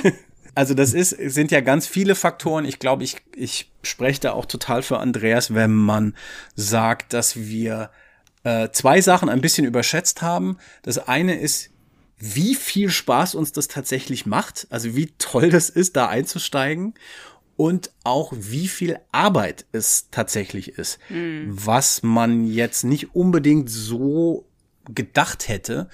Ähm, und Andreas ist ja wirklich diese Frage, krieg ich auch ab und zu mal, macht der das denn? Recherchiert der denn dann so oder habt ihr da so eine Redaktion? Nee, das ist das, was Andreas glaube ich, am meisten Spaß macht mit diesem Projekt, dass er selbst da einfach Bob Andrews sein kann und Sachen rausfindet. Natürlich geht es darum, woran erinnert er sich noch, aber dann äh, in die Skripte einsteigen und nochmal nachgucken, nachhören, lesen, machen, tun. Das macht er schon federführend und ähm, da hat er richtig Spaß damit und das ist natürlich ganz schön viel Arbeit. Und äh, das Zusammenbauen von diesen Folgen, natürlich haben wir auch ein Team und die Interviews und so. Da merke ich dann auch, alles klar, das ist schon ein richtige, das ist nicht was, was man einfach mal dann so weglabert an ähm, irgendwie einem Wochenende oder so, sondern das ist, nimmt schon sehr viel Platz ein. Und das ist natürlich auch was, was man immer betrachten muss, inwieweit man jetzt sagt, ja, ja, komm, wir quatschen jetzt mal alle Fragezeichen vor, kein Problem. Wir wissen es tatsächlich wirklich noch nicht. Ähm, wir haben so ein bisschen so ein Staffeldenken intern und äh, die Klassikerfolgen finde ich, äh, oder da sind wir uns auch einig, unbedingt, natürlich müssen wir uns die jetzt vorknöpfen äh, und natürlich gibt es da auch unterschiedliche Definitionen, was bedeutet Klassikerfolgen, bis wohin geht das und so. Ähm, aber wir machen auf jeden Fall jetzt weiter, aber wie lange und was da so Sinn macht, das wissen wir tatsächlich wirklich noch nicht. Das wird sich dann auch ähm, irgendwie entscheiden. Und äh, ich bin selbst mal gespannt, ganz ehrlich. Ich weiß es einfach nicht. Mhm. genau. Ja. Mhm. ja.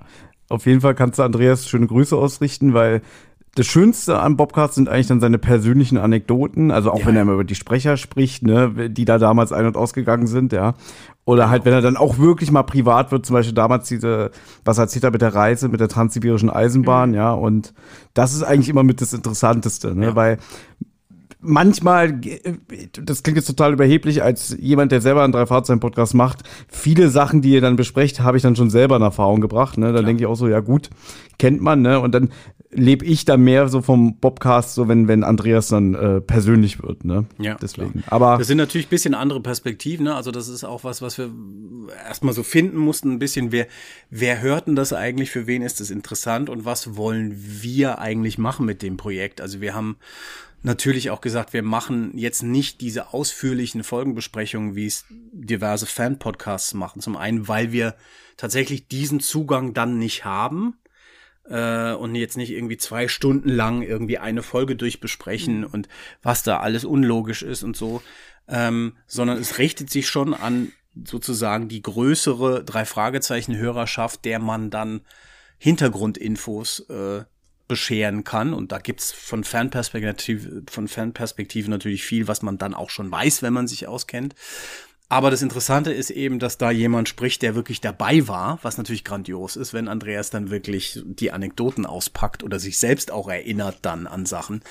Ähm, die Hintergrundinfos zu den Sprechern, äh, dass wir den Kontakt mit Frau Körting haben, die uns so unterstützt, dass wir diese Skripte haben und natürlich einfach anders einsteigen können als jetzt ein Fan-Podcast, ohne die in irgendeiner Form abwerten zu wollen. Das ist einfach ein anderer Blick und eine andere Herangehensweise und äh, das äh, finde ich haben wir glaube ich wirklich ganz gut gefunden. Und dann soll es aber auch um den Dialog gehen ja. Also natürlich geht es auch ein bisschen darum dass wir uns da drüber unterhalten vorher auch entscheiden worüber reden wir überhaupt und so ein bisschen auch einen Macherblick dann da drauf haben. Das finde ich natürlich auch interessant wenn wir so Szenen mal analysieren und das Spiel und so und ähm, und so graben, so eine Oral History äh, der drei Fragezeichen Folgen irgendwie machen damit. Das finde ich macht ähm, macht eigentlich mit am meisten Spaß und das habe ich tatsächlich auch ein bisschen unterschätzt, wie viel Spaß das macht. Das klingt jetzt nach e hm. ekliger Floskel, aber es ist tatsächlich ähm, macht einen Heidenspaß und ähm, so geht's Andreas auch.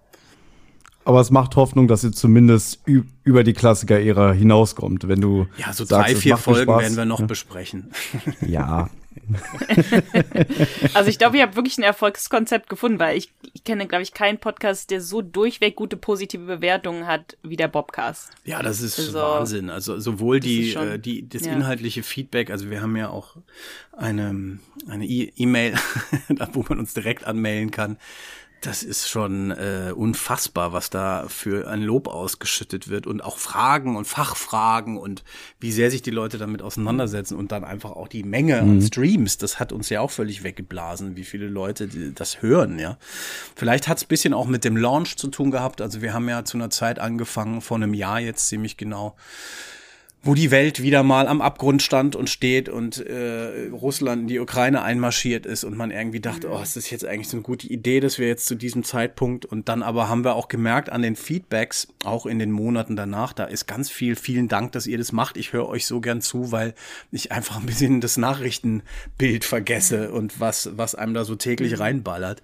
Das ist ein Wohlfühl-Podcast, obwohl ihr jetzt nicht nur irgendwie unkritisch so in Nostalgie schwelgt, das ist mir auch wichtig, dass man eben auch ein bisschen ironisch sein darf und ähm, nicht alles so ernst nimmt und nicht nur alles irgendwie verschleiert, aber irgendwie so respektvoll über dieses Produkt da spricht, was wir alle so lieben ähm, und was man aber auch mal kritisch betrachten kann und so und dann riecht's plötzlich nach Hähnchenschenkel, weil Gerlach Fiedler wieder im Studio war und solche Sachen. Das also, war, glaube ich, eine der, der beliebtesten Stories irgendwie. Ja, die fand ich aber auch grandios. Also das ist äh, kann ich nicht mehr anders hören. Ne? Apropos das, dass man natürlich ja. sich auch die Illusion so ein bisschen äh, raubt dann. Äh, ich kann äh, Mr. Claudius nie wieder ohne Hähnchenschenkelgeruch wahrnehmen. Ja. Das ist tatsächlich Und dann noch mit diesem Plattencover. ja. Dieses Plattencover, was Andreas erwähnt hatte von diesem Lied, weil ab morgen mache ich Diät oder so. Ne? Ja. Wenn du das dann noch siehst, dann, dann, äh, dann weißt du eigentlich alles über diesen Mann. Ja. ja, gut. Aber ich denke mir mal, so langsam sollten wir vielleicht zum großen Konkurrenten kommen, ja, von diesen zwei Lagern, die es ja früher immer nur gab. Ne? Entweder man, man liebte die Jungs aus Rocky Beach oder halt die Krawallmacher aus der Millionenstadt, wo die, worum es ja eigentlich in diesem Podcast in erster Linie geht. Ähm, Normalerweise machen wir das so, dass wir natürlich das Hörspiel von Anfang bis Ende besprechen. Ja, dass wir einmal komplett äh, durchgehen.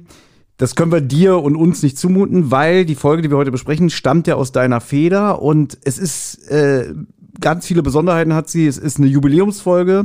Wir reden natürlich von Nachtwanderung mit Schrecken Nummer 175 und weil es eine Jubiläumsfolge ist, hat sie auch noch doppelte Länge, ja. Und da haben wir gedacht, wenn wir dich als Gast hier haben, das können wir dir nicht zumuten. Aber wir merken, wir, wir könnten es mit dir machen, ne? aber wir haben uns dafür entschieden, ja, glaub, dass wir das Hörspiel, ja.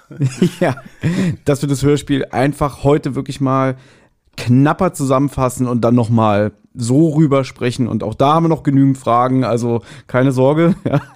es geht hier noch einen Moment. Ähm, und vielleicht, äh, das haben wir jetzt gar nicht abgesprochen, vielleicht hast du ja noch so ein paar Hintergrundinformationen äh, für uns. Ich weiß nicht, ob du vielleicht noch das Originalskript zu Hause rumflattern hast und ähm, uns dann noch äh, ich, das ein oder andere Easter Egg äh, mitteilen kannst. Sehr gerne. Ein paar Sachen kann ich vielleicht erzählen noch. Äh, ich hatte ja auch die besondere Ehre, bei der Aufnahme dabei zu sein, weil ich ja tatsächlich auch eine Rolle übernommen habe. Und mhm, das Matze. war tatsächlich das erste Mal, dass ich bei Frau Körting im Studio war, mit TKKG, gar nicht mit den Fragezeichen. Deswegen war das irgendwie äh, auch so eine Besonderheit, sich da noch dran zurückerinnern. Aber da kommen wir bestimmt dann noch drauf. Ich äh, sag mal nichts. ich habe schon gesagt, Hörspiel Nummer 175 und gleichzeitig auch das erste Hörspiel, was nur auf CD erschienen ist, weil mit Folge 174 hörte die MC-Produktion auf. Veröffentlicht am 25.11.2011 Autor Kai Schwind, er sitzt hier mit bei uns und das Hörspiel hat eine Länge von circa 95 Minuten. Und Anna, jetzt kommt deine große Stunde. Okay, also unsere kurze äh, Zusammenfassung. Tim, Karl, Klößchen und Gabi machen sich zum zweiten Mal auf dem Weg an die Nordsee ins Ferienlager und schwelgen in Erinnerungen an ihre ersten Abenteuer dort. Günter Berger, auch Rasputin genannt, der Sozialarbeiter, ist mittlerweile zwar stark gealtert, aber drückt sich genau wie in der Klassikerfolge um seine Verantwortung und TKKG gehen ihm zur Hand. TKKG erleben im Ferienlager wieder zwei Fälle. Nach den ersten Tagen im Ferienlager erfahren TKKG, dass einigen Kindern Wertgegenstände und Bargeld gestohlen wurden. TKKG überführen den Dieb, indem sie ihm eine Falle stellen. Der Dieb ist Dennis, der das Geld dazu nutzen wollte, um sich eine weitere Woche im Ferienlager zu finanzieren. Dennis wollte die Gegenstände an zwei Typen im Dorf verkaufen, die sich sehr für die Kinder im Ferienlager interessiert haben. Bevor TKKG in ihren zweiten Fall schlittern, besuchen sie das Haus von Oma Tröls, die mittlerweile im Altenheim lebt. Aber TKKG treffen auf Frau Brebeck, Frau Trölls beste Freundin, die sich um das Haus kümmert. TKKG trinken einen Tee mit ihr und sie erzählt, dass sie das Haus wohl bald verkaufen müssen, was besonders Tim sehr ärgert. Am Abend plant TKKG eine Nachtwanderungsrallye und teilen sich in zwei Teams auf. Gabi und Tim leiten eine Gruppe von Kindern und Karl und Klößchen eine andere. Tim und Gabis Team kommt aber vom Weg ab und sie treffen auf ein altes Haus im Wald. Dennis, der Dieb aus dem Ferienlager, will sich das Haus anschauen und Tim geht ihm hinterher. Dabei treffen sie auf die Typen, die Dennis die gestohlenen Sachen abkaufen wollten. Tim stellt die beiden Typen, die Matze und Elvis heißen, zur Rede und macht etwas Krawall, aber die beiden hauen daraufhin ab. Die Gruppe setzt die Wanderung fort und trifft am Ziel auf Rasputin. Und Karl und Klößchens Gruppe, die natürlich schon längst dort angekommen sind. Jetzt nimmt der Fall eine dramatische Wendung. Karl ist verschwunden. Tim kann noch per Walkie-Talkie hören, wie Karl um Hilfe schreit, aber die hiesige Polizei will nichts unternehmen. TKKG stellen daraufhin eigene Ermittlungen an, die sie auf den Bauernhof Tönsen, den Gebrauchtwarenhändler Bärwald und zu Matze und Elvis führen. In einer Unterhaltung mit Matze und Elvis stellt sich heraus, dass Karl mit dem reichen Unternehmersohn Marcel Weikert verwechselt wurde, dessen Eltern erpresst werden sollten. Während Gabi und Klößchen den Eltern von Marcel Weikert Bescheid sagen sollen, geht Tim zu dem verlassenen Haus im Wald und trifft dort auf Matze und Elvis, die zugeben, dass Karl im Keller eingesperrt ist. Aber als Tim Karl befreien will, wird Karl mit einem Auto weggebracht, das auf einem Feld stecken bleibt.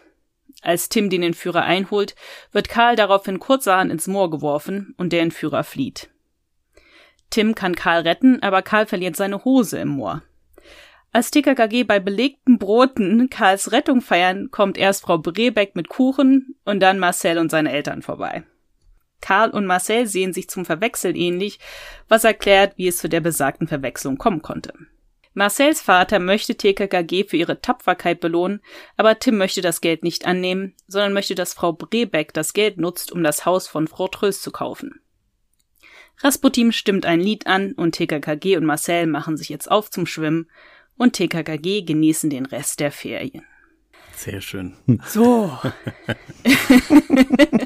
es war, es war ein bisschen schwierig. Man hätte es natürlich auch noch viel, viel kürzer zusammenfassen können, aber dann wären halt so viele Besonderheiten, sage ich mal, verloren gegangen. Deswegen dachte ich, damit jeder einen Überblick hat, machen wir es ein bisschen detaillierter, aber natürlich nicht so detailliert, wie wir sonst machen.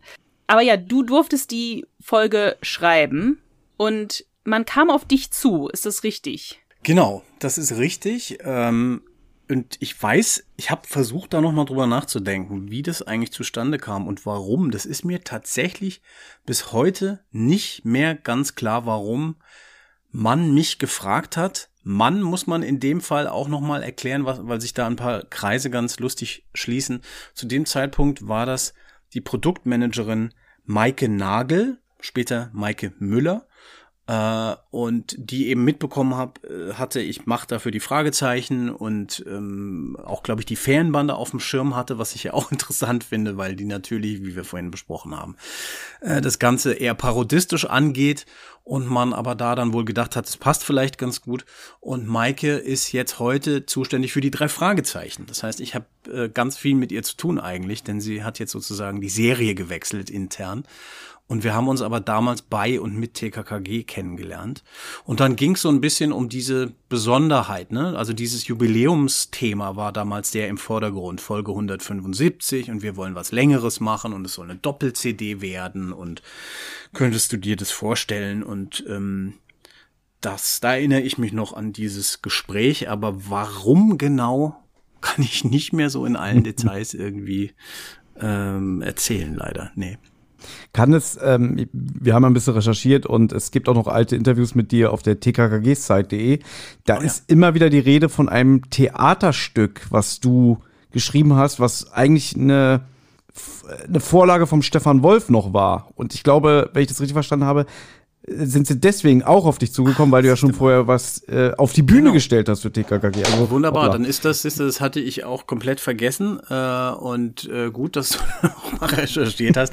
Ja, ich erinnere mich. Es gab äh, und ich hätte wusste gar nicht mehr, ob das vorher war, aber scheinbar war das wohl vorher. Ich glaube, das war das Westfälische Landestheater, was äh, TKKG eine TKKG TKKG-Lizenz erworben hatte und da Stoffe gesucht hat. Und dann, das war, glaube ich, das Schloss der Vampire, so hieß es, glaube ich.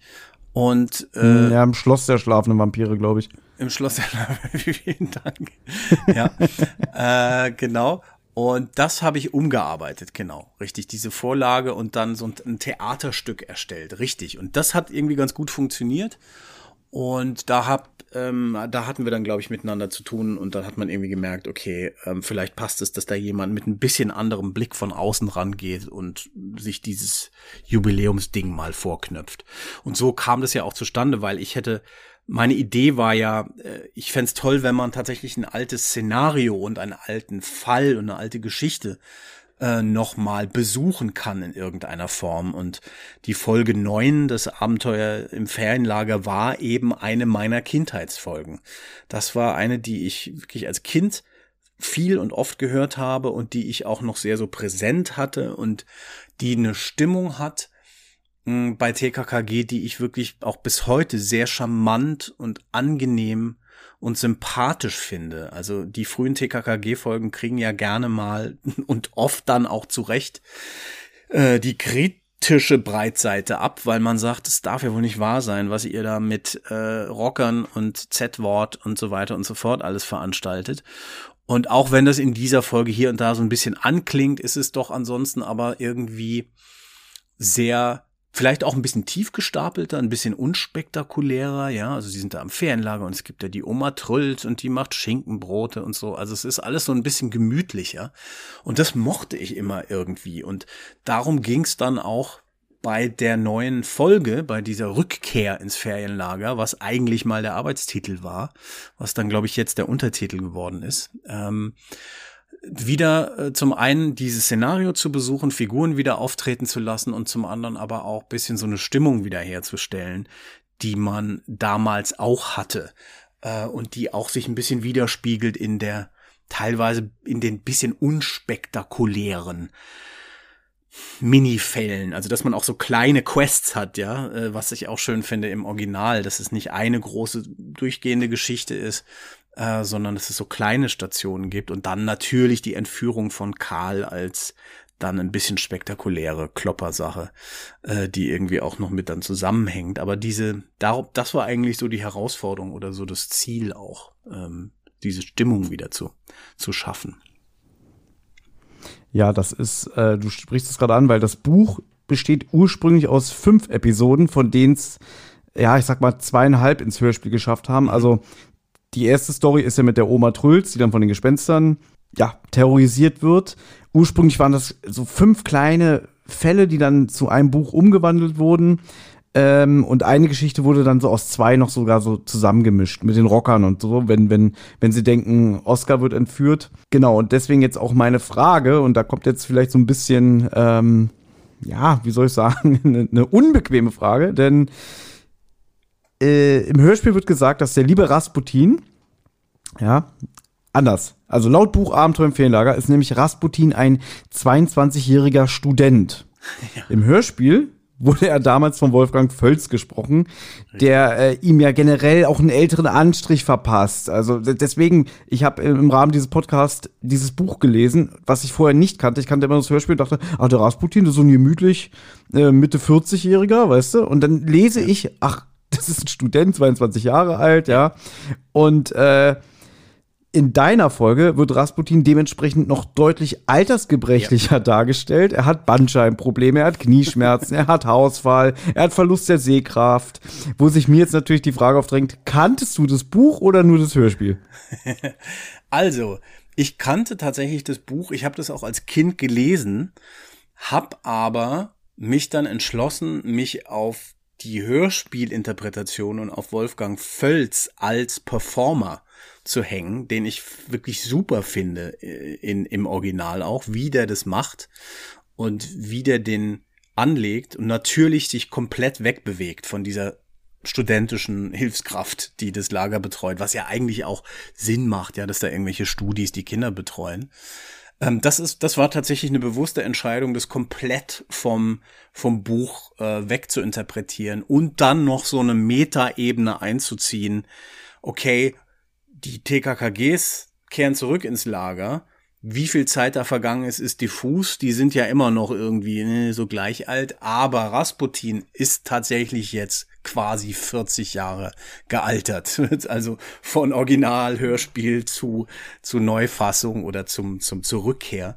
Äh, das ist ähm, künstlerische Freiheit gewesen und äh, da gab es aber auch keine Widerstände ähm, von der Produktion, das so zu machen. Was ich sehr schade fand, war, dass wir Wolfgang Völz nicht bekommen haben als Sprecher, was eigentlich angedacht war. Also der war auch angefragt. Uh, der war aber da gesundheitlich ähm, einfach nicht so gut drauf, dass er gesagt hat, ich, ähm, ich mache jetzt erstmal irgendwie ein paar Monate nichts. und wir dann aber natürlich ähm, einen, einen tollen Ersatz gefunden haben, ja, äh, gefunden haben mit Douglas Wellblatt, der äh, natürlich bisschen den Auftrag bekommen hat, sich an den Völz anzulehnen. Das hat er auch so verstanden und so gemacht. Und ich fand aber, dass er trotzdem noch eine tolle eigene Farbe so reingebracht hat. Ähm, und das war, fiel mir jetzt auch beim, beim Neuhören äh, nochmal auf, wie, wie toll der sitzt als Figur irgendwie. Ähm, ich habe, das muss ich jetzt auch einmal noch kurz sagen, ist wirklich, glaube ich, zehn Jahre nicht gehört oder sehr lang nicht mehr mhm. gehört, jetzt nur zur Vorbereitung, als äh, hier bei, bei uns nochmal wirklich von vorne bis hinten. Und es war interessant, auch dann nochmal so Sachen zu entdecken. Und äh, das wäre natürlich grandios gewesen, mit Wolfgang Völz zu arbeiten da oder ihn auch wirklich die Rolle nochmal spielen zu lassen. Und das hat dann leider nicht geklappt. Ich fand aber auch wirklich, dass es ganz toll gelungen ist, wie Douglas Wellbart das gemacht hat. Äh, und deswegen ist es auf jeden Fall ein Happy End, auch was diese Figur anbelangt. Aber es ist ein alter, gebrechlicher Mann. Ja, du hast völlig recht. So war das nicht gedacht damals von Stefan Wolf.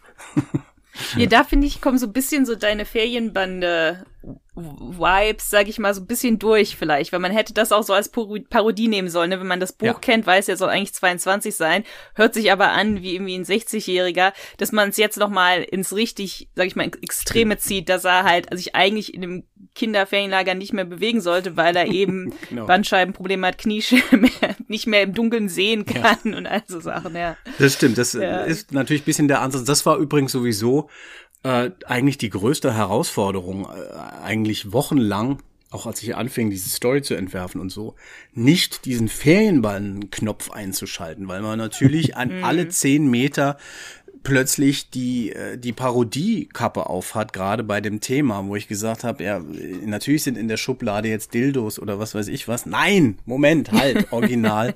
das brauchte tatsächlich äh, eine Weile. Und da war ich auch immer äh, gespannt, ob das dann so klappt bis, bis zum Schluss. Aber irgendwie habe ich dann da die Kurve noch gekriegt, ja.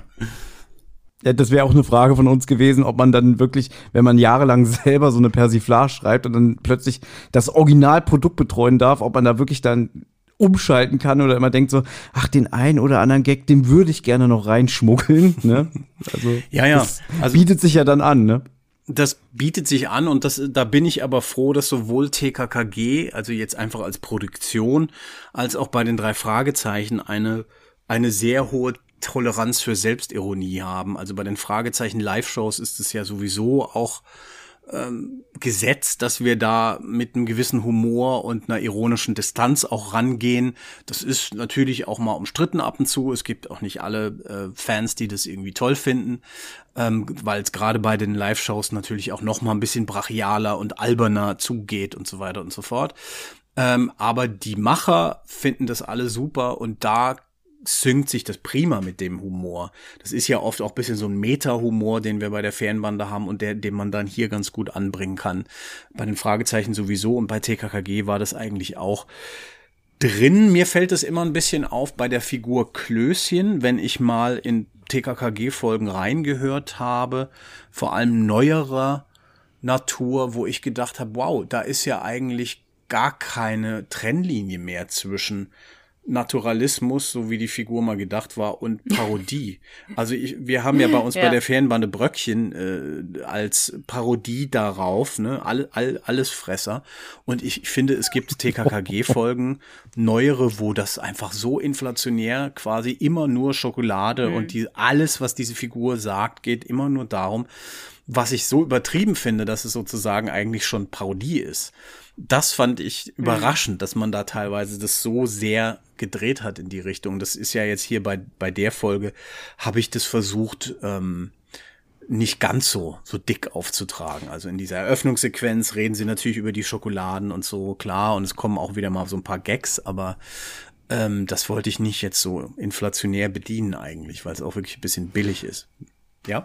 Aber das, das ist interessant, dass du das sagst, weil gerade ich, der mich, der sich eher mehr so als äh, Casual TKKG-Hörer gesehen hat, ne, und eher so nach dem Motto, ich höre nur die drei Fragezeichen, das einzig Richtige, ne, äh, und durch diesen Podcast hier mich jetzt mal mit neueren Hörspielen aus von TKG äh, identifiziert habe, beziehungsweise beschäftigt habe, äh, der Manu Lubowski, der legt den jetzt auch viel vernünftiger an. Also gerade so in den neueren Folgen, finde ich, ist er nicht mehr so der der Typ, der einfach nur einen Spruch nach dem anderen bringt, dann sagen alle ihm ins Gesicht, du nervst und dann sagt er, gut, dann esse ich halt Schokolade und jetzt so, die sind in neueren Folgen viel gleichberechtigter. Okay. Also ja. Aber ich stimme Kai zu, dass das mit dem Fettshaming ist immer noch komplett da. Und das haben wir auch bei TKKG Junior besprochen. Da ist alles sehr politically correct, sage ich mal. Also die sind, oder Gabi zumindest ist Vegetarierin, sie reden dauernd über Ökoschutz, sie reden dauernd über nur Vollkornprodukte essen, nur Bioprodukte essen. Also es ist sehr so, aber Fettshaming ist auch da ganz normal. Also das ist, das ist etwas, was kein Problem zu sein scheint, in den, auch in den neuen TKKG und auch in sogar in TKKG Junior. Er ist nicht mehr so dümmlich dargestellt, das stimmt, aber dass es bei ihm hauptsächlich ums Essen geht, ist trotzdem immer noch so, auch bei den neuen Folgen, würde ich sagen. das haben sie beibehalten, ja. Das stimmt, da gebe ich recht. Klößchen hatte er auch, der, Ja. der frühe, frühere Klößchen, den ich auch super übrigens von, von Manu immer gespielt fand als Kind. Das ist, das ist generell so, als Klammer kommen wir ja vielleicht gleich noch drauf. Ja. So Performance-Unterschiede. Ich finde die als Kinder so toll. Also das ist das, was auch bei den Fragezeichen, aber fast noch mehr bei TKKG so ein naturalistisches Spiel drin ist. In diesen ersten 20 Folgen vielleicht oder so, wo sie einfach noch deutlich, teilweise ja noch nicht im Stimmbruch sind und so weiter, wo so eine Natürlichkeit im Spiel ist, was diese Figuren so, so deutlich macht, wenn man sie, auch wenn man das hört heute, wie toll die einfach diese Texte spielen, im wahrsten Sinne des Wortes. Und da fand ich auch Manu immer großartig, einfach als Kindersprecher schon. Äh, das, was ich sagen wollte, war, dass mein Eindruck war, dass dieser frühere Klößchen auch immer so eine Schlagfertigkeit hatte. Ja, das war der Dicke, der immer Schokolade isst, aber der hat auch Sprüche gedrückt, die, die einfach cool waren teilweise und die so diese Funktion dann hatte, was auch meines Erachtens manchmal dann irgendwann ein bisschen verschwunden ist. Ähm, was Ja. vielleicht jetzt auch wiederkommt. Ich bin tatsächlich leider, muss ich zugeben, nicht so auf dem Laufenden, was die neuen Folgen anbelangt und solche Veränderungen. Ich weiß aber natürlich, dass da unheimliche Anpassungsprozesse auch stattgefunden haben und gerade wie man ähm, sozusagen die ähm, diese Problemfelder ähm, angeht, was, was man irgendwie, äh, wo man irgendwie eine Haltung zu finden muss. Da wurde schon richtig gearbeitet mit, ja. Und das, das haben sie wahrscheinlich in verschiedene Richtungen dann, dann betrieben, ja.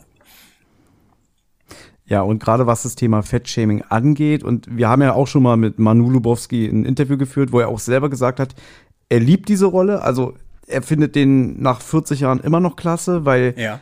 er weiß, ein Klößchen, der ist sich darüber bewusst, der kann damit aber leben. Also das ist ihm auch egal, dass sich die anderen über ihn lustig machen.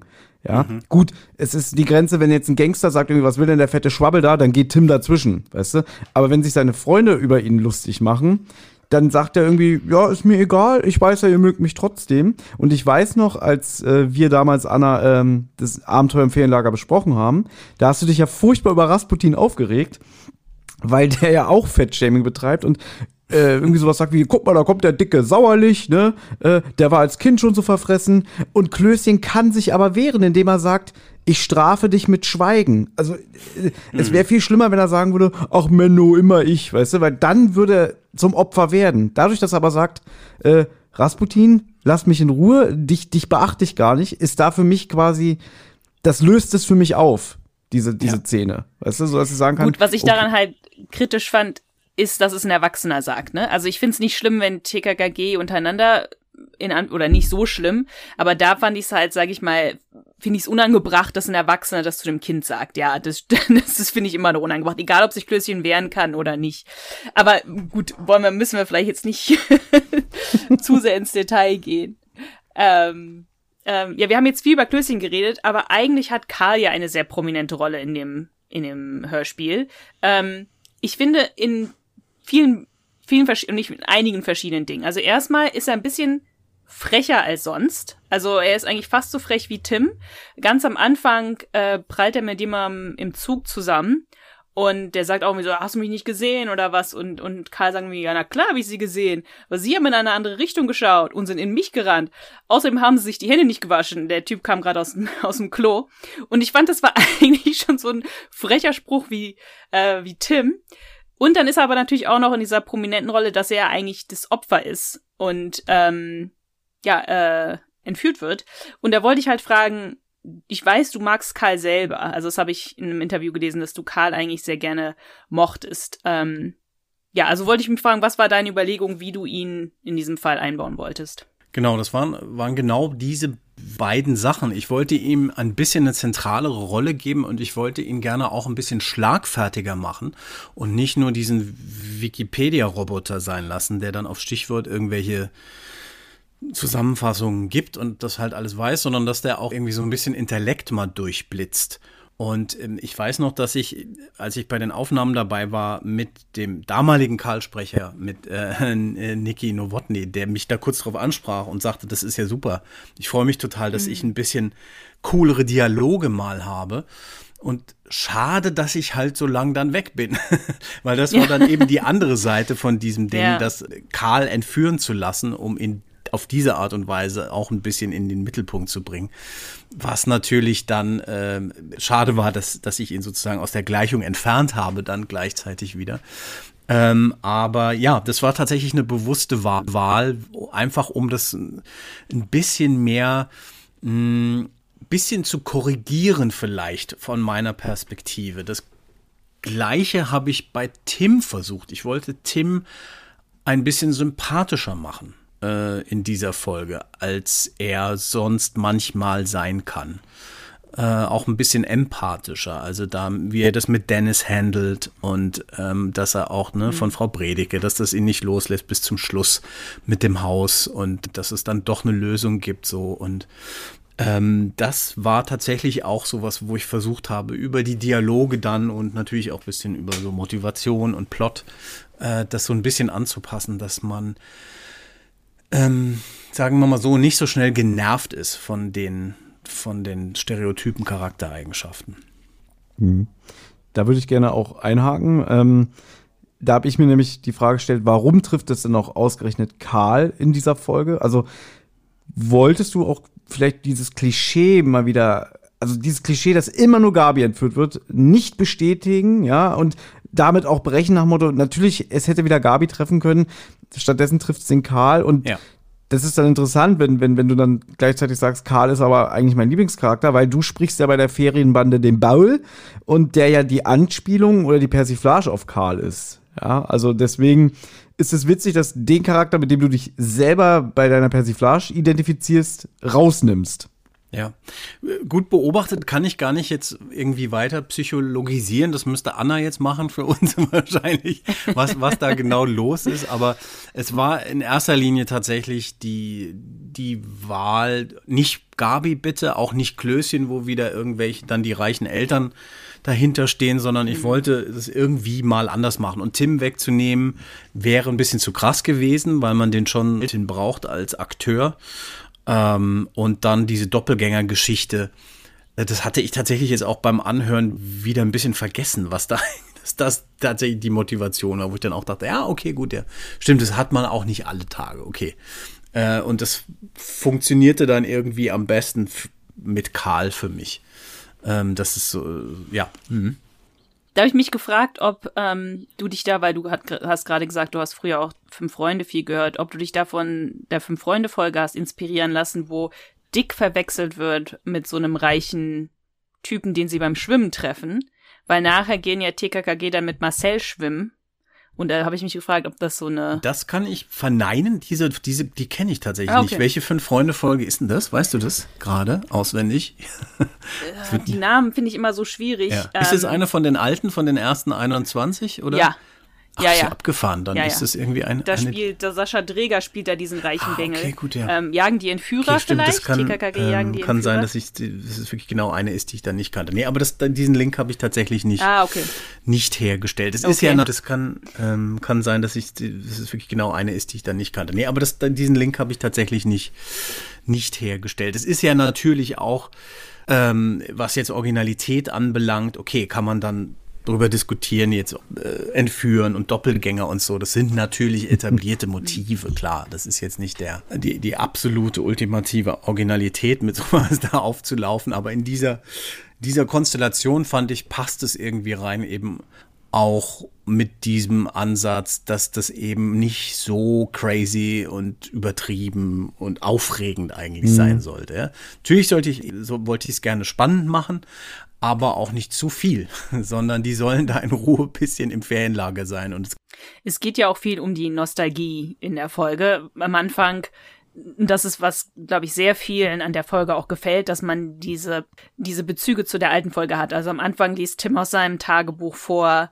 Ähm, es sind auch sehr viele so kleine Sachen, die vielleicht nicht jeder erkennen würde, aber TKKG werden beim Fahrradfahren wieder fast von jemandem umgenäht beim, ne, als ein Auto bei, als, ein, als das Auto an ihnen vorbeirauscht. Ähm, sie besuchen und retten das Haus von Oma Tröls. Ähm, also es ist, es sind sehr, sehr viele, natürlich nach Rasputin auch, aber ähm, ja. auch diese ganzen kleinen Sachen. Ja, ja, das war auch absolut Teil des Konzepts, dass ich irgendwie wieder in diese Welt halt wollte, ja, dass man wieder in diesem Ferienlager ist und dass sich das, obwohl jetzt eigentlich viel Echtzeit vergangen ist, nicht so lang her anfühlen sollte, sondern äh, das soll, sah noch gleich irgendwie aus, wie ich das auch in meinem kindlichen Kopfkino mir vorgestellt habe. Und da sollten eigentlich gar nicht so viele Jahre vergangen sein irgendwie. Und deswegen, ja gut, mit Oma Trulz war dann auch so ein, was macht man damit? Soll man einfach da eine andere Sprecherin nehmen, die einfach die gleiche Rolle spielt? Oder kann man da ein bisschen andeuten, wie Zeit vergangen ist auch und ohne dass man jetzt sagt, Frau Trölz lebt hier nicht mehr, sie ist verstorben, ja, ja. sondern ah, okay, nee, da kann die mhm. Freundin dann drin wohnen und sie, es gibt sie noch und so und das fand ich irgendwie so ein bisschen nuancierter dann, ja. Das fand ich auch sehr geschickt, weil ich meine, im Hause Europa ist es gang und gäbe, dass Sprecher ausgewechselt werden. Äh, die Gründe kennen wir. Ne? Wenn du natürlich nach 40 Jahren eine Fortsetzung zum Superpapagei machst, ist natürlich klar, dass die Hälfte oder über die Hälfte der Sprecher schon nicht mehr lebt, einfach weil so langlebig wie es ist. Und da fand ich den Ansatz schön, dass gesagt wird, der Oma Trulz lebt im Altenheim. Katharina Braun ist, glaube ich, Ende der 90er verstorben. Dass man einfach das so unangetastet lässt, nach dem Motto, ja, die gibt's noch, aber ich passe jetzt hier auf das Haus auf. Und das fand ich wo ich das jetzt gehört habe, auch schön nach dem Motto, es muss nicht immer sein, irgendwie. Also, man wird als Fan dann entweder enttäuscht, dass man denkt, okay, sie, sie mussten umbesetzen, es geht halt manchmal nicht anders, ne? Oder halt äh, die Figur lebt nicht mehr und so. Und das fand ich einen sehr schönen Ansatz.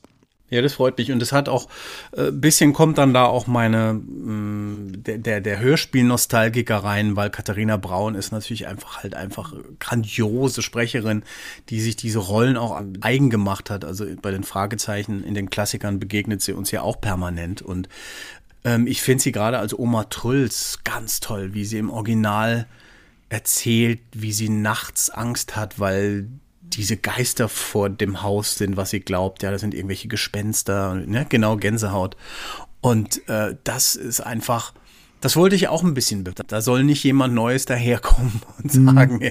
ich bin jetzt Oma Trulls. Und gerade, ich habe auch Luise Luno, die Frau Bredeke ähm, spricht, vorgeschlagen, weil ich mit Luise auch zusammengearbeitet hatte schon, war ja auch bei der Weckertour live dabei, da haben wir uns kennengelernt, Luise und ich, wo ich dachte, Luise ist ja auch so eine ganz etablierte, prädestinierte Oma-Darstellerin. Und diese Vorstellung, die irgendwie zusammenzubringen in diesem Universum, fand ich so ganz schön. Dass es hm. Katharina Braun als Oma Trulz schon noch gibt, die ist in dem Altenheim, aber Luise passt auf das Haus aus. Das fand ich irgendwie für mich, gab das total, machte das total Sinn. Ähm, weil du gerade sagst, irgendwie da warst du so drauf bedacht oder wolltest das so schön harmonisch enden lassen. Äh, Rasputin, ich muss nochmal auf ihn zurückkommen, ja. Äh, da wird im Hörspiel gesagt, er hätte sich im letzten Jahr den Bart abrasiert. Deswegen diskutieren sie auch auf der Fahrt dahin, sollen wir den überhaupt noch so nennen? Äh, der sieht ihm ja gar nicht mehr ähnlich, dieser historischen Figur.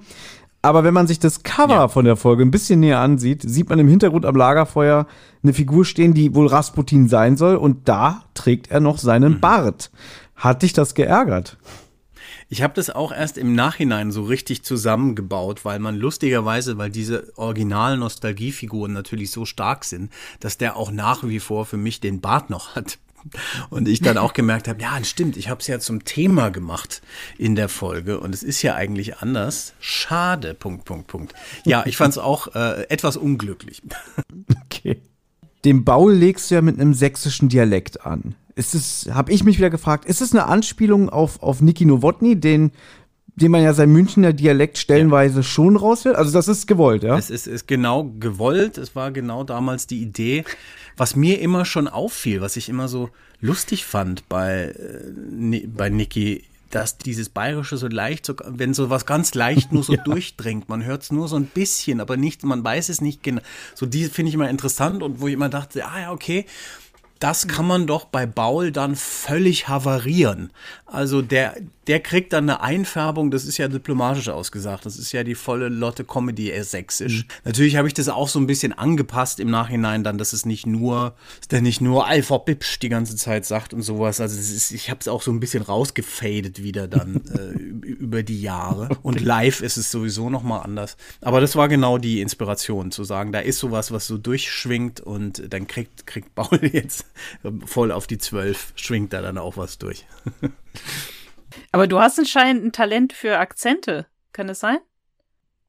Äh, ja, das bescheinigt man mir und äh, das ist ja halt auch was, was ich bei der Radiokomödie, was mir auch am meisten Spaß bei diesen Performance-Sachen da immer gemacht hat, dass, dass ich gerne so diese, jetzt nicht nur Akzente äh, und Dialekte, aber auch so unterschiedliche Chargen gerne ausprobiert habe und auch Sven und ich ja beide, also wir haben, machen es ja wie gesagt, seit wir Kinder sind im Kinderzimmer, ähm, immer Spaß hatten, alle Rollen zu übernehmen und dann das so versuchen hinzukriegen, bis auch nahe Freunde sagen, ich habe jetzt nicht mehr erkannt, wer wer ist und so. Das fanden wir immer, yes, am besten.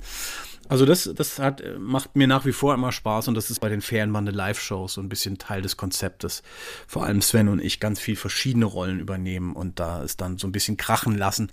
Nicht immer funktioniert es ja dann auch oder wir machen uns ja manchmal auch lustig dann drüber, wieder mit Meta-Humor, dass eben der Akzent oder der Dialekt nicht so hundertprozentig sitzt und dann kommentiert die Figur das selbst wieder oder andere sagen.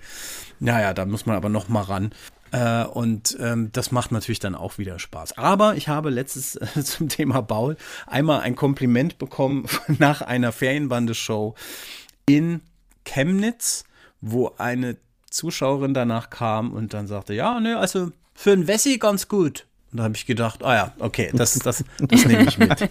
Das, das akzeptiere ich. Ja.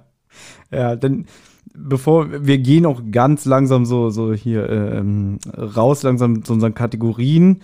Ich habe dann auch noch mir noch was aufgeschrieben und zwar generell ähm, Matthias Keller gibt ja den Erzähler und den Kommissar Tappert in der Ferienbande. Und du hast ja vorhin schon gesagt, ähm, dass du ja Regie und, und, und Buch bei den Live-Auftritten der drei Fahrzeuge geführt hast, ne? Hast du den zum Beispiel vorgeschlagen, ja? Also, weil ich meine, ich höre jetzt ja auch, wir haben gerade über Luise Luno gesprochen. Wir haben jetzt zum Beispiel Tim Grobe, der spielt hier in dieser TKKG-Folge mit. Den haben wir jetzt beim dunklen Taipan gesehen. Wir haben Peter Weiß, der war damals bei der Wecker-Tour mit dabei. Der spielt hier diesen Kioskbesitzer, über den Gabi dann noch so schön abfällig sprechen darf. Mhm. Nach dem Motto, ja, kein Wunder, dass der Laden nicht läuft, ja, und so. Also, ich nehme an, du hattest schon großen Einfluss auf die Sprecherliste in dieser Folge, oder? Also das stimmt auf jeden Fall. Ähm, das fand ich auch ganz toll in der Zusammenarbeit mit Frau Körting. Auch weil es eine Jubiläumsfolge war, äh, habe ich natürlich auch vorgeschlagen, meine All-Time-Favorite Lieblingssprecher, Bobcast-Hörer wissen Bescheid, Jürgen Thormann und Lutz Mackenzie, äh, die tauchen ja auch auf in dieser Folge und das ist, weil ich es vorgeschlagen habe. Und äh, dann dieser Cast Peter Weiß, Luise Luno, mit denen ich wirklich auch zu tun hatte. Das ist sowieso was, was ich gerne auch mache, dass man also mit Sprechern, mit denen man gut zusammengearbeitet hat und wo es so ein Verhältnis gibt, auch gerne mehrmals zusammenarbeitet. Da bin ich ja nicht der Einzige. Also das machen ja viele so. Ähm, und das finde ich aber sehr schön. Und Peter Weiß ist auch so jemand, der immer wieder auftaucht in, in meinen Sachen. Luise Luno auch. Aber du hast es gerade erwähnt und das war mhm. eine riesen Überraschung für mich. Tim Grobe, okay. das wusste ich nicht. Den kannte ich zu diesem Zeitpunkt nicht. Und dass der hier besetzt wurde von Frau Körting, das ist ja auch eine ganz kleine Rolle. Das war so, ja, ja, hier dieser, dieser Kommissar, dieser andere, der mit Marien da zusammen ist das hatte ich überhaupt nicht mehr auf dem Schirm und habe das jetzt erst gemerkt. Ach, da haben, haben sie ja Tim besetzt. Das ist ja lustig, weil ich Tim tatsächlich erst beim Taipan kennengelernt hatte. Der, wir haben ja ein Casting gemacht diesmal. Wir haben das so ein bisschen anders aufgezogen als bei den Touren vorher ähm, und haben tatsächlich wirklich mehrere Schauspieler gehört zu den Rollen und so und da kamen wir dann auf Tim und haben gesagt, Tim, super, der passt prima. Und dann habe ich Tim erst kennengelernt äh, während und bei der Arbeit zum Taipan. Und das fand ich jetzt auch, da schloss sich so ein lustiger Kreis. Das, ach stimmt, der war ja damals in dieser Folge schon dabei, als ich ihn noch gar nicht kannte. Sehr schön. Und genau, so war es mit Matthias Keller auch. Den habe ich auch vorgeschlagen für den Taipan. Und der hat uns alle begeistert, weil Matthias grandios ist, gerade auch in diesen äh, mehrere Rollen übernehmen. Das durfte er ja live auf der Bühne jetzt beim Tapan auch wieder machen. Und ähm, das, da schloss sich dann auch wieder ein Kreis, weil wir natürlich uns so lange kennen, schon über die Ferienbande und dann gemeinsam mit den Fragezeichen unterwegs sein. Das war natürlich auch ein Knaller. Mhm. Ja. Hast du denn noch, bevor wir zu unseren Kategorien kommen, noch irgendwelche Easter Eggs, Hintergründe über diese Folge, also äh, vielleicht noch die jetzt ein oder andere alternative Ende oder Sachen, die es nicht, genau. die es nicht in die endgültige Fassung geschafft haben. In meiner ersten Version stirbt Karl am Ende. Das kam irgendwie nicht so gut an. Ich finde es auch bis heute eigentlich blöd. Ich finde. Nein, ähm, ich habe auch noch mal ein bisschen drüber nach. Also das mal als Volk, das wäre wirklich jubiläumswürdig. Also genau. ja? so eine Hauptfigur killen. Ja. Ähm, ich habe beim, beim Hören sind mir noch so ein paar Sachen aufgefallen, die äh, ich vergessen hatte. Und eine, das sind jetzt wirklich nur Kleinigkeiten. Äh, das eine ist die Erkältung von äh, Rea Harder, die tatsächlich am Aufnahmetag eine Erkältung hatte. Und am Anfang in dieser Zugszene dann auch, äh, haben wir es mit Absicht dann bedient, oder das war eine Idee von, glaube ich, Frau Körting, ähm, zu sagen, wir, wir weisen einmal drauf hin. Äh, du niest mal oder so und dann können wir ein bisschen abfangen, dass du vielleicht auch ein bisschen nasaler klingst. Und da wurde äh, diese echte Erkältung quasi eingebaut äh, in die Szene. Und äh, was vielleicht auch ganz interessant ist, ist die Sache mit den Funkgeräten. Da, ähm, das wird tatsächlich echt mit Funkgeräten gemacht bei Frau Körting, zumindest bei dieser Produktion. Da gab es also so die, diese, solche, solche Funkgeräte, musste man erstmal überlegen, wie man das macht, richtig. Und dann ist auch Niki rausgegangen. Der war, glaube ich, auf dem Balkon oder im Garten unten und hat von da reingefunkt bei dieser Stelle, wo sie dann am Lagerfeuer sind. Das heißt, da kamen echte Funkgeräte zum Einsatz. Und das ist ja sowieso immer toll bei Frau Körting, weil ähm, da, soweit es geht, wirklich immer noch Ensembleaufnahmen stattfinden. Also, dass alle, die da sind in der Szene, auch um den Tisch herum sitzen äh, den berühmten Tisch, den man kennt von vielen Making-ofs. Und gemeinsam spielen, äh, Erzähler werden nachträglich eingefügt. Aber so hatte ich dann auch eine Szene mit äh, Sascha Dräger ähm, äh, und saß da mit am Tisch und musste da auch so einmal ganz kurz durchatmen, weil ich dachte, das ist jetzt schon wirklich was Besonderes, obwohl ich die Leute kenne und auch zu dem Zeitpunkt schon die Sprecher ähm, war das schon dann was Besonderes, an dem Mikro zu sitzen, an dem Tisch, wo also diese Nostalgie entstanden ist. Das war schon irgendwie toll.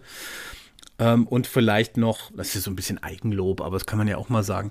Ich fand es total schön, ähm, dass den Sprechern die Folge so gefallen hat. Die haben das mehrmals gesagt, dass sie so einen Spaß hatten bei dieser Folge, weil die eben genau das gemacht hat, was wir jetzt hier besprochen haben und sie sich damit gut identifizieren konnten.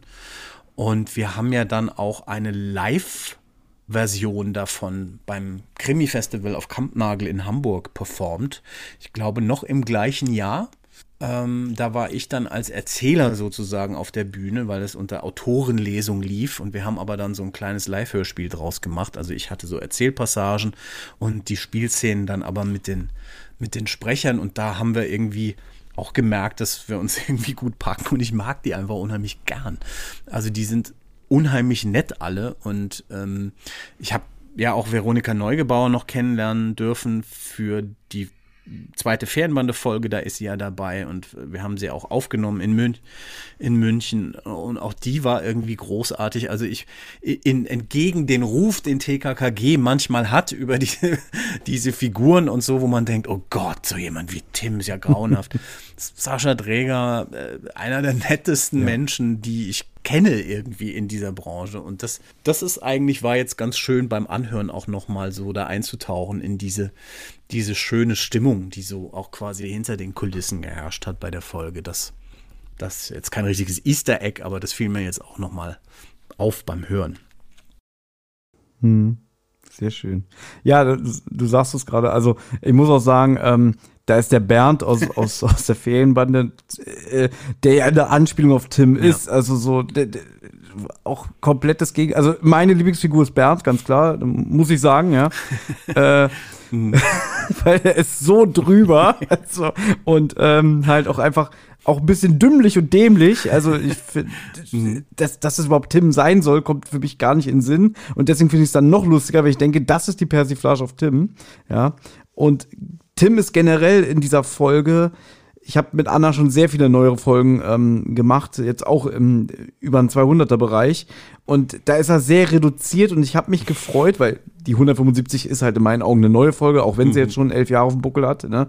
Aber er ist hier mal wieder doch ein bisschen frecher und ähm, darf auch ein paar Sprüche raushauen. Mhm. Und ich war ein bisschen enttäuscht. Ich meine, du sprichst den Matze, dass du den nicht von ihm hast den Arm umdrehen lassen, sondern nur einen Teller ins Gesicht bekommst. Ja, also das wäre doch die Gelegenheit gewesen. Aua, mein Arm, mein Arm, du, ja, ja. du tust mir weh. Ja. ja. Genau, das stimmt. Das habe ich mir auch noch mal gedacht, dass ich noch mehr so irgendwie Interaktion zwischen ihm und meiner Figur dann einbauen hätte sollen. Ich musste nur so lachen, als ich das jetzt gehört habe, weil ich natürlich auch, ich höre total, was ich da für einen Spaß hatte, diesen, diese Rocker-Nummer abzuziehen, ja, dieses, so, so, so einzuloggen in diese 80er Rocker, äh, hier, Mann, äh, diese, diese Haltung da zu haben, das ist natürlich auch äh, sehr albern irgendwie gewesen, aber, aber funktionierte dann, glaube ich, doch ganz gut. Ja. Aber ja, nee, da, da hatten wir schon viel Spaß. Gut, dann kommen wir zu unseren Kategorien. Unsere erste Kategorie ist immer, wie nützlich war Karl? Und unsere Kategorien werden, werden eigentlich immer eingesprochen von dem großartigen Sascha Dräger, den wir auch mal im Interview haben durften. Ähm, aber wir haben uns überlegt, ob du uns nicht vielleicht einsprechen kannst. Ja. Als Baul. Wie nützlich war, ich kann überhaupt keinen Akzent, aber wie nützlich war Baul, äh, ich meine natürlich Karl. Ja. Und einsprechen, habt ihr da was vorbereitet, was ich jetzt lesen soll oder einfach nur. Nur das. Äh, wie nützlich war Baul, äh, ich meine Ach, natürlich wie, Karl. Ja, okay, das kann ich machen. Mache ich sehr gerne, genau. Wie nützlich war Baul? Äh, ich meine natürlich Karl. Ein One-Take. Danke. Ja. Ein One-Take, perfekt. Ähm, ja, und eigentlich, wir haben schon so viel zu Karl gesagt, deswegen brauchen wir jetzt nicht alles zu wiederholen, aber es ist immer unsere Kategorie, ja, einfach weil Karl eben in, besonders in den früheren Folgen, oft sehr wenig beizutragen hatte. Also der hat manchmal hat er zwar nützliche Fakten gesagt, aber manchmal hat er auch wirklich kaum was gesagt. Also in manchen Anfangsfolgen gibt's wirklich Folgen, da hat er drei Sätze oder so und trägt eigentlich sonst nichts dazu bei. Deswegen haben wir uns das so ein bisschen ähm, als Kategorie ausgesucht und äh, weil wir halt auch denken, er hätte, könnte eigentlich viel mehr beitragen. Ja. Also Baul ist ja eigentlich sozusagen wie Karl, wie er eigentlich sein sollte, weil er ist der intelligente, er löst eigentlich die Fälle ähm, bei der Feenbande und und die Stimme der Vernunft auch natürlich der ja, einzige, genau. der auch mal sagt, hier Leute, es darf wohl nicht wahr sein. ja, genau. Ja. Hm, das brauchst du auch. Also wenn wenn ja. ich wenn ich eins über Comedy gelernt habe, ne, als Amateur, ne, dass eine Truppe, die nur Gaga ist, funktioniert nicht. Du brauchst immer einen, der der normal ist und auch so der Verbündete zum Publikum ist, ne? Also Richtig, das Richtig, ja. Ich habe aber, es fällt mir gerade brühwarm ein, auf die Frage, wie nützlich war Karl, auch noch eine kleine Anekdote von hinter den Kulissen, weil äh, Niki Nowotny tatsächlich Frau Körtings E-Mail-Programm eingerichtet hat an diesem einen Aufnahmetag. Er ist nämlich tatsächlich einer, der sich mit IT gut auskannte. Ja, wirklich der Computer. Und äh, er ist wirklich der Computer. Und dann habe ich so ein Gespräch mitbekommen und dann sagte sie irgendwie, kannst du da noch mal gucken? Nee, das gucke ich gleich mal, mache ich gleich mal. Soll ich das jetzt mal machen? Und weil er ja auch viel Zeit hatte, er, da haben wir dann immer so einen Gag draus gemacht. Ja, du bist ja jetzt raus. Gut, ich gucke mir, ich richte mal das Programm ein. Also er macht es wohl öfter, dass er bei ähm, Frau Körting dann irgendwie die IT gewartet hat. Das fand ich einen schönen Meter Moment. Das war doch, äh, passte doch. Also er war tatsächlich nützlich. ja, wir haben uns nur aufgeschrieben, also selbst hat er nicht viel beigetragen in dieser Folge, aber äh, dadurch, dass er das Entführungsopfer in dieser Folge ist, ist er ja auch noch der Kern, ja. Ja. Und äh, dementsprechend auch der Titel Nachbarn mit Schrecken bezieht sich ja dann auf ihn und deswegen kann man hier sagen, Daumen hoch, Karl war wirklich nützlich. Ja, richtig, er wäre der MacGuffin, wie Hitchcock das genau. gesagt hätte vielleicht, ne? Kann man sagen. Lieblingszitat. Gut, unsere nächste Kategorie ist Lieblingszitat. Und ich finde, das muss man bei der Folge wirklich sagen. Wir haben manchmal Folgen von den neueren Folgen, die wir hören, wo wir sagen, ach, irgendwie war da nichts besonders Witziges dabei. Und bei deiner Folge muss man sagen, auch wenn vielleicht die Fälle nicht so mega spannend, sag ich mal, waren, waren sehr viele Zitate dabei. Also ich finde, ich finde, dein Humor kommt wirklich durch. Also auch besonders für Tim hat mir gefallen. Also mir hat auch gefallen, ganz, also auch so subtil teilweise. Mir hat zum Beispiel gefallen, ähm, als die Kinder ganz am Anfang darüber reden, wer hat jetzt diese ganzen Gegenstände geklaut, ruft irgendwie so ein Kind aus dem Hintergrund, der Tobi war's. Und dann sagt der Tobi, nein, ich war nur lange auf dem Klo. und das, das, spielt die Figur, ich weiß nicht, wer dieser Schauspieler war, spielt das auch so gut, weil er das so, so ein bisschen trocken, aber auch so ein bisschen peinlich beschämt sagt. Ähm, also sowas zum Beispiel fand ich sehr witzig. Oder dann auch Tim, wenn er halt die hier Matze und Elvis ähm, begegnet in dem Haus und dann halt so ein typischer Tim-Spruch. Hallo, ich bin Tourist und das muss wohl der örtliche Zoo sein. Also ähm, das fand ich auch sehr witzig. Aber dann mein Favorit war, als sie, als er mit Dennis in dieser Hütte ist, sagt Dennis, oh, das wäre doch wirklich eine schöne, schöne Ferienhütte, oder? Und Tim sagt, da kommen aber eine Menge Handwerkerkosten auf dich zu. Also ne, in dem Zustand, da kommen aber eine Menge Handwerkerkosten auf dich zu. Und dann Dennis der Binger noch, wieso, ich mach doch alles selber. Ähm, ich fand das so witzig von Tim, wenn er halt so erwachsen ist irgendwie auf einmal. Und ähm, so dieses, als Erwachsener denkt man wirklich, ja, diese Bruchbude ist keine wirklich schöne Ferienhütte. Also irgendwie fand ich, ich mag Tim, wenn er so trocken ist. So abgeklärt. Ähm, so war, abgeklärt, das war mein, Ja, so abgeklärt irgendwie so. Mit der, dem Zustand, da kommen eine Menge Handwerkerkosten auf dich zu, war, war mein, mein Zitat der Folge. Ich mache gleich mal weiter. Meine Lieblingszitate. Ich hatte das auch mit den Handwerkerkosten, ne? Und äh, da sagt der Dennis ja auch noch, wieso? Ich mache doch alles selber. Also das ist rundet das Ganze schon ab. Ähm, ja. Bernd bei der Ferienbande sagt immer, das kann ich mir nicht leisten. Ich habe ja gerade mal das und das, weil meine arme, verwitwete Mutter sich alles vom Mund abspart. Und es gibt in dieser Folge eine ähnliche Sache, wenn der Dennis sich offenbart, er hat, also er wird ja erwischt, ne? Und dann auch sagt ja. irgendwie, ja, ich habe geklaut, damit ich mir noch eine Woche ähm, Schullandheim machen kann. Und dann sagst du, also mhm. dann sagt ja. Tim, ja, meine Mutter muss sich auch ganz schön krumm legen, damit sie mir das ähm, finanzieren kann, dass das ähm, Internat. Trotzdem, trotzdem komme ich nicht ja, auf die Idee genau. zu klauen. Und hm. wie sehr hast du mit dir gekämpft, da nicht zu schreiben, ja, meine arme, verwitwete Mutter. Ne? ich weiß das sogar, glaube ich, Katrin geschickt äh, zu dem Zeitpunkt, äh, so der lieben Co-Autorin der Ferienbande und habe gesagt, habe es, glaube ich, einmal so hingeschrieben, äh, was ich eh dann manchmal mache, dass man irgendwie unflätige Varianten äh, einmal tippt und abfotografiert und mal schickt und sagt, ja, ich kann nicht anders. Ja, ja, aber das ist natürlich, also die arme verwidmete Mutter ist natürlich eine Parodie oder Anspielung auf sowieso Peter Carsten, der Halbweise. Ähm, und äh, deswegen, es, es, es gab es mehrmals bei dieser Folge, dass da so komische Meta-Augenblicke entstanden sind, wo man auch dachte, okay, in welchem, welchem Universum bin ich denn jetzt gerade? Aber mhm. ja, ich weiß, was du meinst, sage ich mal so. Nichtsdestotrotz habe ich mich dafür entschieden, einmal für Karl sagt am Ende, Tim, ich glaube, meine Hose ist im Moor stecken geblieben. Und ähm, ein wahrer Freund sagt, ich sag's keinem weiter. Ja, also ein sehr schöner Moment. Und dann habe ich noch ähm, eine Unterhaltung zwischen Matze und Elvis. Matze sagt, das war tatsächlich der Idiot von gestern Abend. Und Elvis sagt, ja, die gleiche arrogante Fresse. Stimmt, ja, richtig. Sehr, sehr gut. Ja. Ähm, hast du, hast du denn Ja, eins? ich habe, ihr, ihr, habt mir ja aufgetragen, äh, dass das eine Kategorie ist und ich war, es fühlt sich natürlich ein bisschen komisch an, dass ich jetzt hier bei meiner Folge noch sagen soll, was ich besonders toll fand.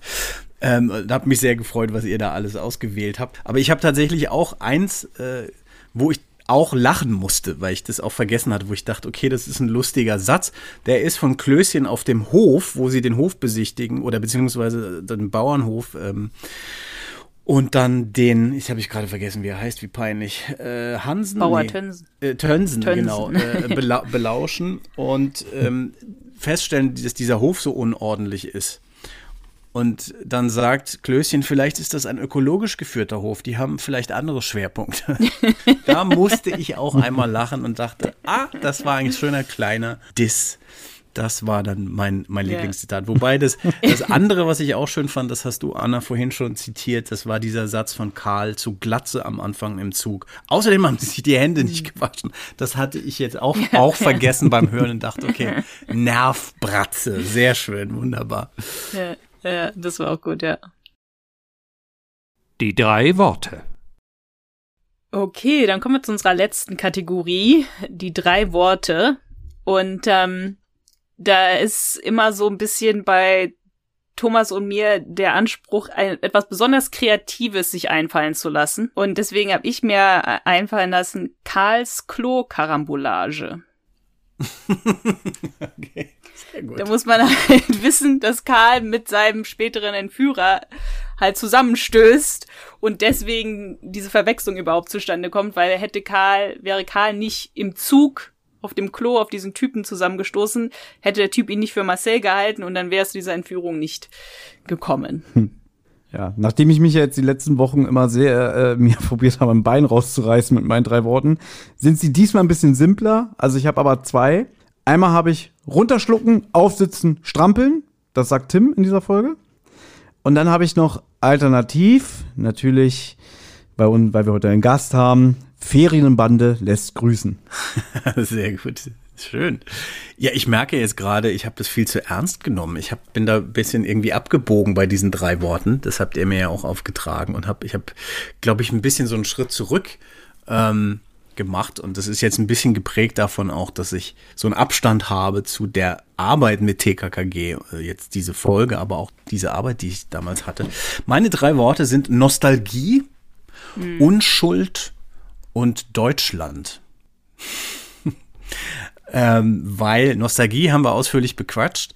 Unschuld, unschuldig, weil da sowas, äh, was Unschuldiges einfach mitschwingt in der Erzählung, wie das alles ist, wie das damals war, äh, sowohl das Original, ja, also Folge 9 und dann, dass ich die Aufgabe bekommen habe, das neu zu stricken und dass man, ja, dass ja. mir das irgendwie als nicht verloren gegangen ist, da so eine Unschuld mhm. drin zu behalten und eben nicht irgendwie ja, total, ja.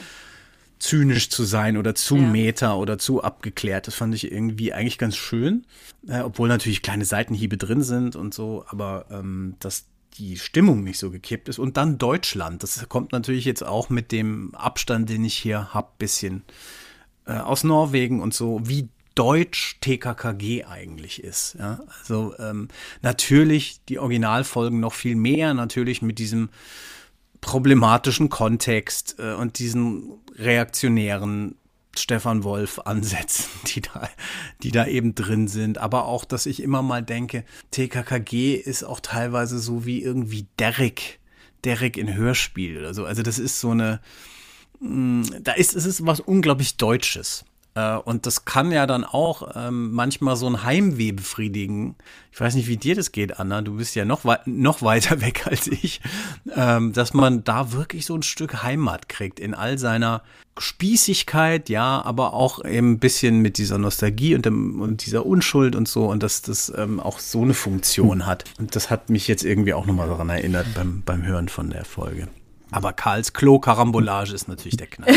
Das gewinnt. Dankeschön, dass du das sagst. Ich gewinne normalerweise nie. Normalerweise sagt Thomas immer, und welche drei Worte waren besser? Meine natürlich.